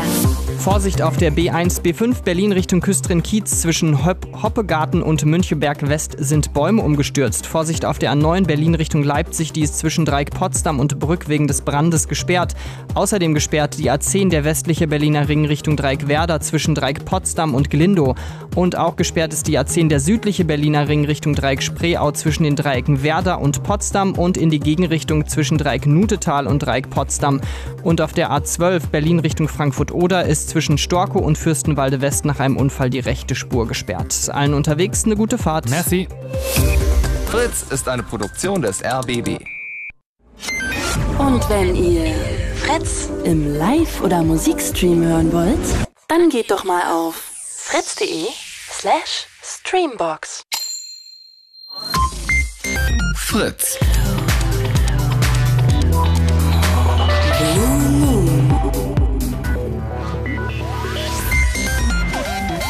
Das Chaos Radio im Blue Moon auf Fritz mit mir, Konrad Spremberg und mit vier Gästen vom Chaos Computer Club: Mutax, Nibbler, Danimo und Annalena. Hallo. Mahlzeit. Jetzt muss ich hier die Skype-Menschen wieder äh, auf meinem Pult aufmachen. Hallo Skype. Hallo. Jetzt hören wir euch auch wieder. Ein Glück. Sehr schön. Ey, wir reden heute im äh, Chaos Radio über HTTPS. Wir haben schon gelernt heute, HTTPS fiel mal unter das US-Kriegswaffengesetz, ist mittlerweile zum Glück exportiert in alle Welt und alle möglichen ähm, Websites kommunizieren mit euch im Browser, auf dem Computer, auf dem Handy, verschlüsselt über HTTPS. Problem hat die Sache auch. Es ist nicht so, dass alles, was mit einem grünen Schloss im Browser angezeigt wird, vertrauenswürdig ist. Es gibt da leider viele, viele äh, Möglichkeiten, euch und die äh, Browser auszutricksen und so zu tun, als wäre ein Anbieter seriös. Dabei ist er es gar nicht. Trotzdem äh, wollen wir jetzt drüber sprechen, ob und inwieweit es sinnvoll ist, HTTPS für eure eigene Webseite, wenn ihr keine Ahnung, ein selber gehostetes Weblog anbietet oder wenn ihr eine Seite habt, wo ihr selber gehäkelte Deckchen verkauft, ob es sinnvoll ist, da HTTPS äh, zu implementieren Und ich würde gerne diese Frage einmal ganz offen stellen. Wir haben gerade darüber gesprochen, was für Probleme das machen kann, HTTPS, und vor allem an welchen Stellen es einfach wirklich nicht vertrauenswürdig ist. Ist es dann überhaupt sinnvoll, HTTPS einzubauen? Annalena. Oh, ja, ich glaube, die Frage haben wir eigentlich äh, schon relativ am Anfang der Sendung äh, mal äh, beantwortet. Also ja, es ist in jedem Fall sinnvoll. Es ist in jedem Fall sinnvoll, ähm, um, um schon mal zu verhindern, dass äh, im, äh, halt komplett mitgelesen wird und äh, dass das alles irgendwie offen rumschwirrt, dass man da immer noch Lücken findet. Ja, das ist schon so, aber im Großen und Ganzen haben wir eine ganze Menge Sicherheit gewonnen, dadurch, dass wir über HTTPS verschlüsseln können. Also ja, das ist gar Weil keine mein, Frage. Mein Denkfehler ist ja gerade gewesen, ähm, dass alles nur schlecht wäre, wenn da jemand mit mir äh, auf eine ähm, auf ein getrickstes Zertifikat zum Beispiel als Basis hatte, mit mir zu kommunizieren. Aber trotzdem habe ich ja immer noch den Vorteil, dass zum Beispiel, wenn ich im Café sitze, die Daten, die ich ähm, übers Café WLAN rausschicke, verschlüsselt sind. Und deswegen habe ich ja so oder so einen großen Vorteil durch HTTPS. Eben, und auch auf allen, auf allen Wegen dazwischen auch, ja. Ja, okay. Und, und wie also- gesagt, es kann halt sein, dass du äh, gesetzlich verpflichtet bist mittlerweile, das eben zu machen, weil du Daten eben nur noch verschlüsselt übertragen darfst, sobald es personenbezogenes ist. Wer ist denn äh, verpflichtet eigentlich gesetzlich wegen der Datenschutzgrundverordnung? Jeder, der personenbezogene Daten verarbeitet. Und das Ja, jedem, jedem, dem es wirtschaftlich zumutbar ist. Also ich glaube, das Ah. ist so ein bisschen die Formulierung. Also wenn du, äh, wenn, wenn, also du musst schon, du, es muss schon echt verflucht gute Gründe Gründe geben, dass du es nicht machen musst. Also der, der Grundsatz ist erstmal ja, du musst auf jeden Fall HTTPS verschlüsseln, das ist das Mindeste. Ähm, äh, und jeder, der irgendwie einen Shop betreibt oder sonst irgendwie äh, Dinge tut, de, dem ist es auch wirtschaftlich zuzumuten, das zu tun. Ähm, oder insgesamt technisch wirtschaftlich zuzumuten. Also Es gibt ganz, ganz harte Ausnahmen, glaube ich. Da muss man aber schon sehr gut begründen können. Also ihr Also- dürft mich jetzt gerne Also korrigieren. zum Beispiel, wenn du die bayerische Staatsregierung bist oder das Land Niedersachsen und ein Kontaktformular auf deiner Seite anbietest. Du meinst auf www.bayern.de? Oder auf äh, www.niedersachsen.de. Aha. Dann, das haben wir auch nämlich auch im Zuge dieser Recherche, die jetzt hier ein. hatte, äh, äh, genau. Bayern.de und Niedersachsen.de. Oh, Das- da steht echt kein HTTPS, Leute. Nein, also das Ding ist, beide können HTTPS. wenn doch. du das explizit Ach, eingibst, dann können die das. Sie tun es nur nicht per Default. Und wenn zum Beispiel auf das Kontaktformular gehst, dann gibt es zwei Dinge. Niedersachsen schickt es standardmäßig einfach Plaintext rüber, was so DSGVO-mäßig schon hui ist. Also jeder kann mitlesen im Klartext. Naja, jeder, der halt auf der Leitung mitlesen Ja. kann, genau. Also halt ohne HTTPS. Ohne HTTPS, genau. Äh, Bayern. De, äh, DE versucht, also die bayerische Staatsregierung versucht an der Stelle auf ihrer Seite, wenn du auf das Kontaktformular gehst und nur dann äh, die Daten dann per HTTPS zu verschlüsseln. Das war so eine Technik, die, die hat man in den 90ern zuletzt gesehen. Also nur ganz spezielle Teile der Seite zu. Aber äh, hey, Weil immerhin. das war Also, teuer. Äh, aber entschuldigt mal, spiegel.de ist bis heute nicht HTTPS verschlüsselt. Ja? Wait, das wait, wait, um HTTPS spiegel.de. Also man muss dazu sagen, dass das früher einfach teuer war im Sinne von, ähm, das waren komplexe Rechenoperationen. Irgendwann haben dann einfach mal die, äh, die Prozessoren, die wir in unseren PCs drin haben, diese Verschlüsselungsalgorithmen ähm, abbilden können. Und das war der Schritt, wo das einfach um Faktor 100 einfacher wurde, Dinge zu verschlüsseln. Und seitdem gibt es eigentlich keine Entschuldigung mehr dafür, das nicht zu tun. Hey, und warum, wenn ich hier gerade in meinem Browser eingebe, https spiegel.de, leitet mich dieser Server um auf http-spiegel.de? Kann ich Weil es keine. Verschlüsselung gibt. Na, weil, äh, weil die, äh, der, ich, also ich nehme an, der Spiegelverlag hat eine ähnliche Ausrede wie alle anderen Verlage, die es aber mittlerweile größtenteils auf die Kette bekommen haben. Mhm. Und das ist, dass äh, die natürlich Verträge mit Drittanbietern haben, unter anderem der, die Werbenetzwerke. Und die sagen halt einfach, naja, also wenn du jetzt HTTPS machst, das kannst du machen. Aber dann ist irgendwie in unserem Backend alles langsamer und dann sind die Werbepreise nicht so cool, die man erzählen kann. Also so Ja, und- Begründung gab es da irgendwie. Ja, und, und die Lizenzen für den Load Balancer kosten halt mehr, wenn er HTTPS machen soll.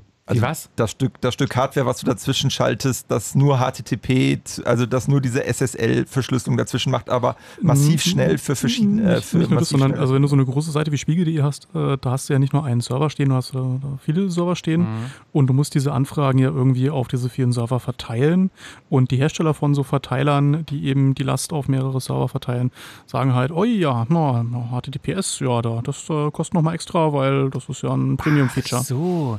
Okay, ich wollte nämlich gerade fragen. Annalena hat sowas gesagt wie, es muss, damit das Pflicht ist, für eine Firma wirtschaftlich zumutbar sein. So, da habe ich gedacht, ich habe nämlich tatsächlich vor äh, wenigen Wochen erst ähm, eine private Webseite selber auf HTTPS umgestellt. Und es war Mhm. das einfachste auf der Welt. Ich bin, zum, bin zu meinem ähm, Webhoster gegangen, habe gesagt, Keule, ich möchte in Zukunft bitte ein HTTPS-Zertifikat haben.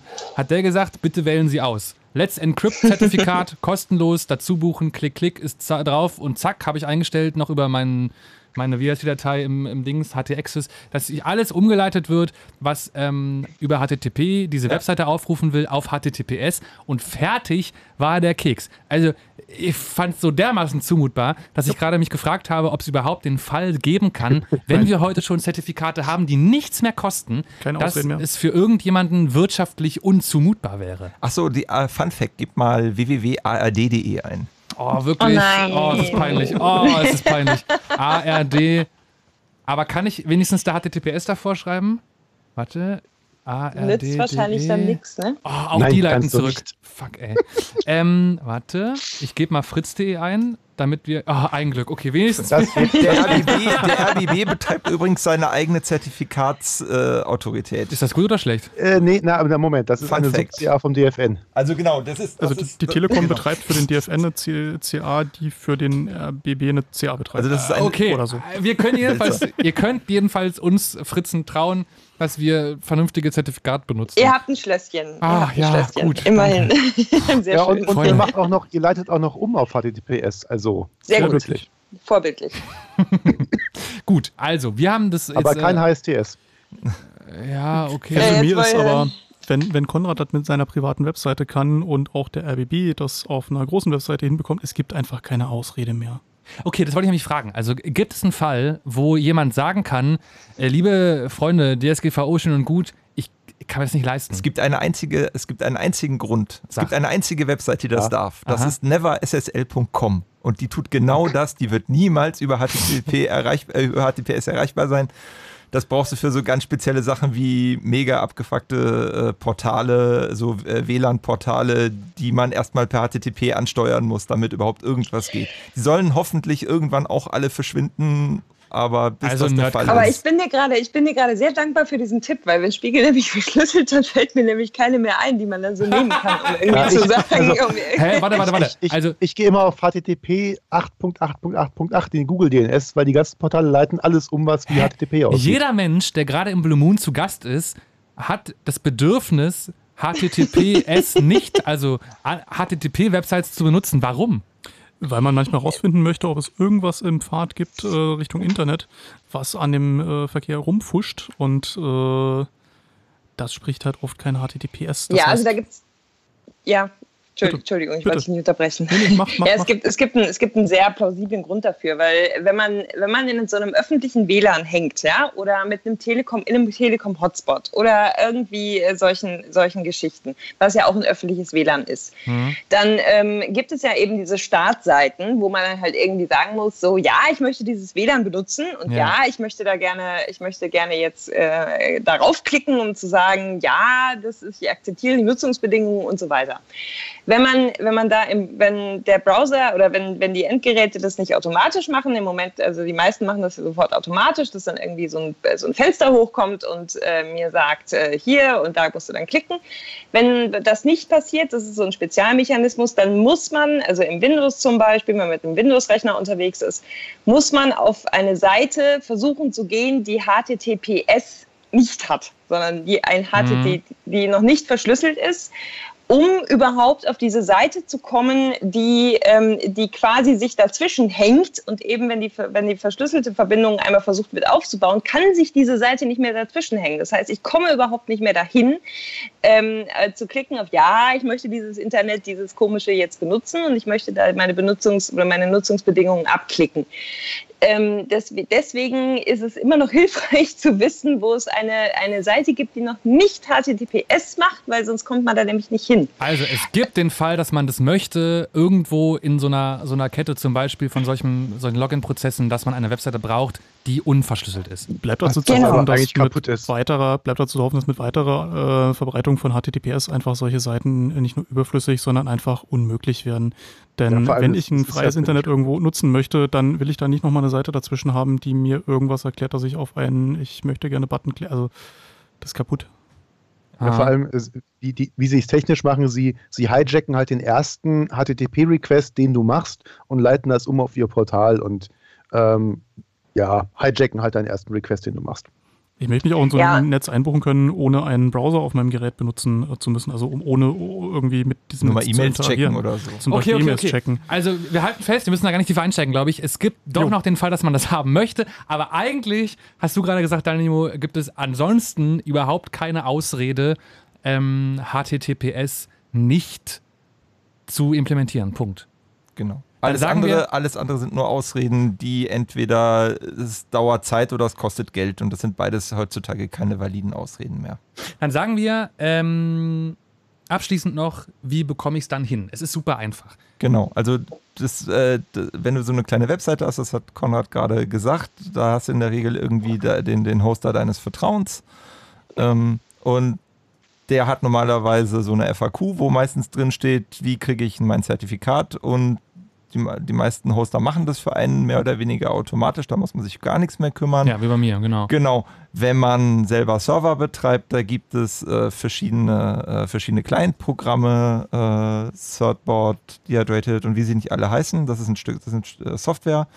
Ähm, äh, das quasi dem Let's Encrypt sagt, hier pass mal auf, übrigens, ich beweise dir jetzt mal, wie müssen wir jetzt nicht diskutieren, dass ich die Seite hier unter Kontrolle habe. Warte ganz kurz. Let's Encrypt ist ein Anbieter von kostenlosen HTTPS-Zertifikaten. Genau, das haben wir, glaube ich, noch gar nicht genau besprochen. Nee, Genau. haben wir Das nicht. ist, genau, da ist, äh, da ist äh, das, das Wichtige, dass irgendwann nach diesem Honest, äh, Honest Ahmed sich Leute gedacht haben, naja, okay, also eigentlich ist das ja wirklich nur Geldmacherei mit den Zertifikaten, weil worum es eigentlich geht, ist, ich muss, äh, jemand muss beweisen können, dass er den Webserver oder die Infrastruktur in irgendeiner Form kontrolliert, um Ja. dieses Zertifikat ausgestellt zu bekommen. Und ferner noch, das ist ein automatisierbarer Prozess. Also Genau. da braucht es keine, keine, nicht viele Menschen, um Zertifikate auszustellen. Wenn man das einmal kann, dann kann man im Prinzip beliebig Zertifikate ausstellen und das Einzige, was man dafür machen muss, ist diese Verifikation zu automatisieren. Und die Menschen hinter diesem Service Let's Encrypt, die haben das einmal hinbekommen und sagen jetzt, Leute, wir lieben ein Internet, was äh, sicher ist, deswegen kommt zu uns und holt euch bei uns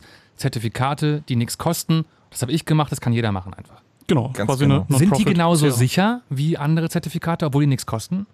Die, die sind sogar eventuell sicherer, Aha. weil diese Zertifikate immer nur einen begrenzten Zeitraum gültig sind und regelmäßig erneuert werden müssen. Äh, üblicherweise haben Zertifikate bisher immer so eine Laufzeit von ein oder zwei Jahren, manchmal auch mal fünf, was halt bedeutet, innerhalb dieser, dieses Gültigkeitszeitraums darf da nie irgendwas mit passieren. Es darf nie in den Ah. Server eingebrochen werden. Ja. Und bei Let's Encrypt ist es so, dass die, glaube ich, aktuell 60 Tage oder, oder, oder sowas um den Dreh gültig sind. Nein, und ich dann halt 90. vor Ablauf, 90 hat- Tage habe ich im Kopf ah, mittlerweile gerade. 90. Und dass sie regelmäßig erneuert werden müssen. Ich muss also regelmäßig nachweisen, ja, ich bin immer noch unter Kontrolle dieses, äh, ich kontrolliere immer noch diesen Server, ich bin immer noch derselbe. Und das machen die aber hätte jetzt automatisch, kein neues ne? Zertifikat. Genau, das, das passiert automatisch. Und das, deswegen möchte man jetzt auch automatisieren, weil ich möchte mich nicht alle äh, drei Monate hinsetzen und per Hand für meine 20 Domains da Zertifikate neu klicken oder so. Warum sollte ich trotzdem noch Geld ausgeben für HTTPS-Zertifikate?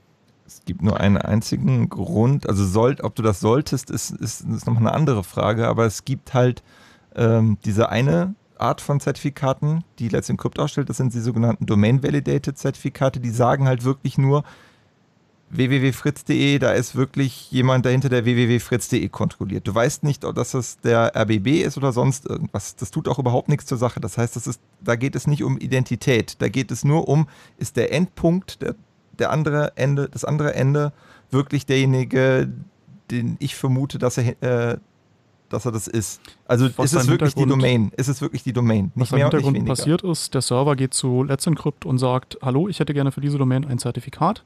Let's Encrypt sagt, jo, dann äh, sag mir mal hier äh, Höhenflögen, dann legst du eben Höhenflögen auf deinen Webserver und sie rufen das ab und sehen, ah ja, der hat jetzt diese Datei Höhenflögen da angelegt und äh, das muss wohl der sein und dann kriegst du für ein paar Tage eben dein Zertifikat, wo du nachweisen konntest, du kannst unter fritz.de Dinge veröffentlichen. Genau, und letztendlich so ähnlich hat das früher auch schon funktioniert, nur nicht automatisiert. Mhm. So. Und, und damit kannst du eben nur nachweisen, dass eben das fritz.de ist. Genau. Aber Genau, aber es gibt äh, dann auch noch die in Anführungszeichen besseren Zertifikate. Das sind die sogenannten ähm, EV, Extended also Validation. Extended, Validate, äh, Extended Validation Zertifikate.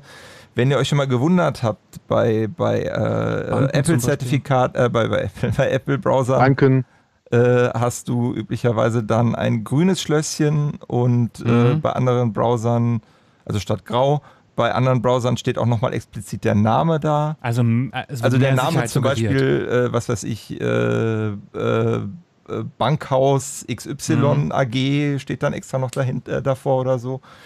Da äh, ist dann auch tatsächlich überprüft worden, dass diese Firma so existiert an der Stelle. Das heißt, Okay. da, Also man kann sich da schon, was dann vielleicht gerade interessant ist für so Banken zum Beispiel, also wo es ähm, vielleicht nochmal ein höheres Risiko gibt, die wirklich dem Nutzer zeigen wollen, ich bin nicht nur der berechtigte Benutzer dieser Domain, hinter mir steht auch diese Firma und zwar nachgewiesen. ganz genau. Mhm.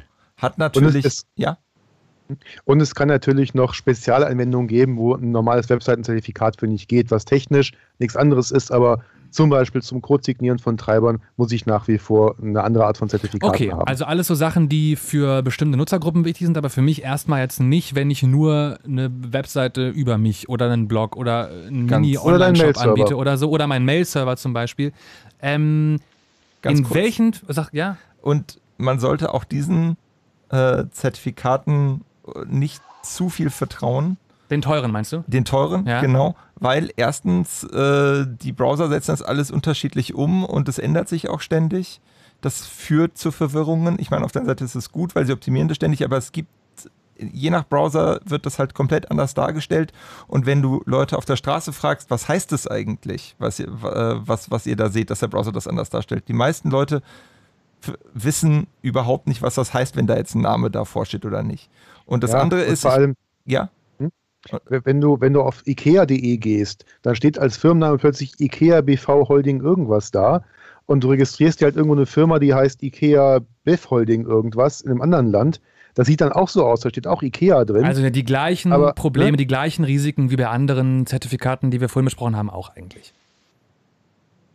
Ja, Ja. in, in dem Fall wird, so, wird halt noch diese, dieser extra Validierungsschritt umgangen, weil ich kann mir halt für, einen- für einen Euro in, in UK eine, eine Limited-Firma klicken Ja. und habe quasi für einen Euro diesen, diesen, ganzen, äh, diesen ganzen Stunt umgangen. Okay, das bedeutet, um äh, einen Schlussstrich drunter zu ziehen, wenn ich eine Webseite habe, dann gibt es eigentlich keinen Grund, dass ich da nicht, wenn mein Hoster mir das immer eben kostenlos anbietet, mir HTTPS für klicke. Genau, und das, die, diese Domain-Validated-Zertifikate reichen vollkommen aus für 99,999 Prozent. Also jeder Mensch unter euch, der eine Webseite aus irgendeinem Grund betreibt, Mail-Server, weil ihr gerne eine Mailadresse at eurem Namen haben wollt oder einen Blog oder euren Häkeldecken-Shop, irgendwas, ihr könnt bitte jetzt nachgucken, wo geht das bei euch in der äh, Administrationsoberfläche und ähm, klickt euch ganz simpel und für kein Geld HTTPS-Sicherheit für eure Webseite. Geht zu Und eurem wenn ihr ein Kontaktformular habt, macht es unbedingt und sofort. Genau.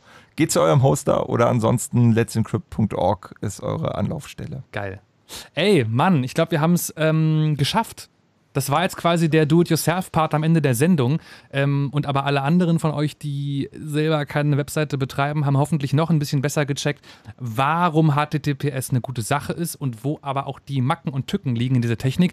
Wir fassen nochmal kurz zusammen. HTTPS fiel nicht nur einmal unter das US-Kriegswaffenkontrollgesetz. Ich finde das aber noch so eine geile, geile Geschichte. HTTPS ist auf jeden Fall ein Standard, der schon vor einer ganzen Weile etabliert worden ist als Protokoll, um Websites aufzurufen und Daten zu übertragen. Das Ding ist heute immer noch ähm, gern gesehener Gast bei euch im Browser, weil es super sicher ist und trotzdem aber auch die eine oder andere Macke hat und ausgetrickst werden kann. Deshalb, wenn ihr irgendwo äh, eure Kreditkartendaten zum Beispiel angebt, checkt sicherheitshalber lieber nochmal, ob ihr auch wirklich auf der richtig geschriebenen Website seid, auf die ihr gehen wollt und lasst am besten Kreditkartendaten und Passwörter von eurem Browser oder eurem Passwortmanager ausfüllen. Dann kann gar nicht mehr so viel schief gehen. Waren das die wichtigen Tipps? Das ist, glaube ich, ja, das war's. Das waren die richtigen Tipps, ja. Dann äh, möchte ich mich herzlich bedanken bei den Gästen im heutigen Chaos Radio vom Chaos Computer Club aus äh, Berlin hier im Studio Danimo und Nibbler. Und tschüss. Tschüss. Und äh, per Skype zugeschaltet aus anderen Teilen dieses Landes Annalena und Mutax. Tschüss ihr zwei. Tschüss. Und morgen den Sys-Admin Day nicht verwechseln, äh, vergessen. So, wichtig zum Schluss. Ankündigung. genau. Denn morgen ist Sysadmin Day. Das heißt, wenn ihr morgen in der Firma oder irgendwo anders Leute seht, die für eure Technik und dafür verantwortlich sind, dass irgendwas, sei es euer privater Rechner, sei es der Rechner in der Arbeit, irgendwas lauft, läuft und äh, auch weiterhin so ist, dass es weiterläuft. Und HTTPS hat. Und HTTPS hat. genau. Sagt ihnen Dankeschön, zeigt euch erkenntlich. Das sind die Leute, die im Hintergrund sind, die man immer nur dann sieht, wenn irgendwas furchtbar brennt oder nicht geht. Die haben echt selten positives Feedback. Insbesondere, wenn es nicht geht, kriegt man von ihnen nichts mit und das sind die Besten. Genau. Die haben morgen ihren Tag und aber, wenn eure Firmenwebsite noch kein HTTPS hat, dann nutzt den morgigen Tag, da mal hinzugehen und zu sagen, Freundchen, da fehlt aber noch was. Oder? Aber immer lieb bleiben. Immer lieb bleiben dabei. Nutzt HTTPS, liebe Leute, und ähm, bombardiert die Landesregierung von Bayern, wenn ihr da wohnt, mit E-Mails. Leute, es wird Zeit. Und Bayern hat es ja fast richtig gemacht. Sie haben nur falsch konfiguriert. es ist so einfach. Wir merken uns nach dieser Sendung HTTPS. Es ist doch so einfach. Wir hören äh, die gute alte Chaos Radio Abschlussmusik Tracky Birthday mit Website. Und der Podcast geht noch heute Nacht oder demnächst morgen online. Die nächste Ausgabe des Chaos Radio dann nächsten Monat wieder aus dem Chaos Computer Club in Berlin und in zwei Monaten wieder hier auf Fritz. Macht's gut! It's not about fancy cars or bling bling, unless it's a glitter animation. I've seen more websites than any lousy ass browser. I've clicked more than Douglas Engelbart. I'm as bossy as Bowser. Don't even remember all my email addresses. And I've got more screen names than Sleepy's got mattresses. I need the internet like Whitney Houston needs crack. If you feel the same way, let me see a delicious this track.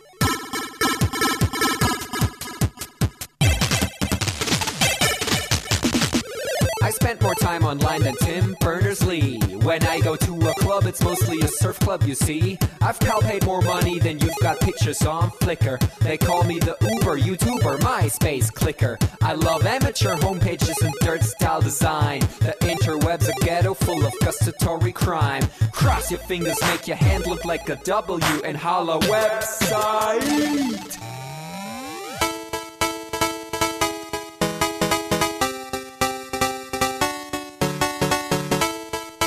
My future girlfriend. This is what I sound like. Uh, orders ending, upping it up. Check your birthday, keep on fucking it up. What? All my bitches up in the club. Let me see you shaking it, don't stop. Rub it down, bounce around, wiggle every pound. Get it to the hyper ground. Everybody dance, jump if you like it, this sound. Feel the bass drop, hear the beat pop. What you gon' do? When it's time to take off, climb the rooftop, jump out of your shoe. It goes oohs, oohs, happy face balloons, unfadable pokey tunes, dance moves from shitty cartoons, pretty hot wounds, hungover afternoons. The club's full with the whole sweaty nation. That seems out of the wrong medication. Rave invasion, it's a D-Thing. Moin, kein Punkt, Job, Peng. 1, 2, Polizei, 3, 4, Polizei, 5, 6, halbe 6, 7, 8, bitte nach. It's an Index Finger Party.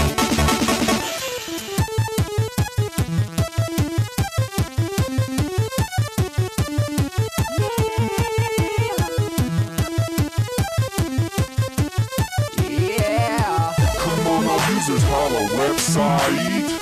Even your losers holla website. Everybody come on, holla website. Come on, come on, a holla website.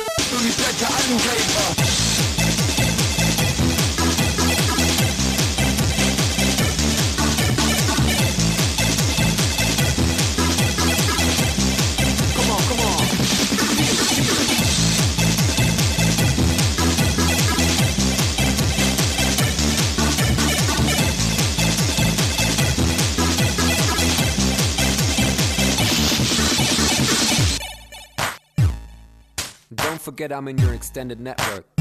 Biatch. Export 2000. Blah.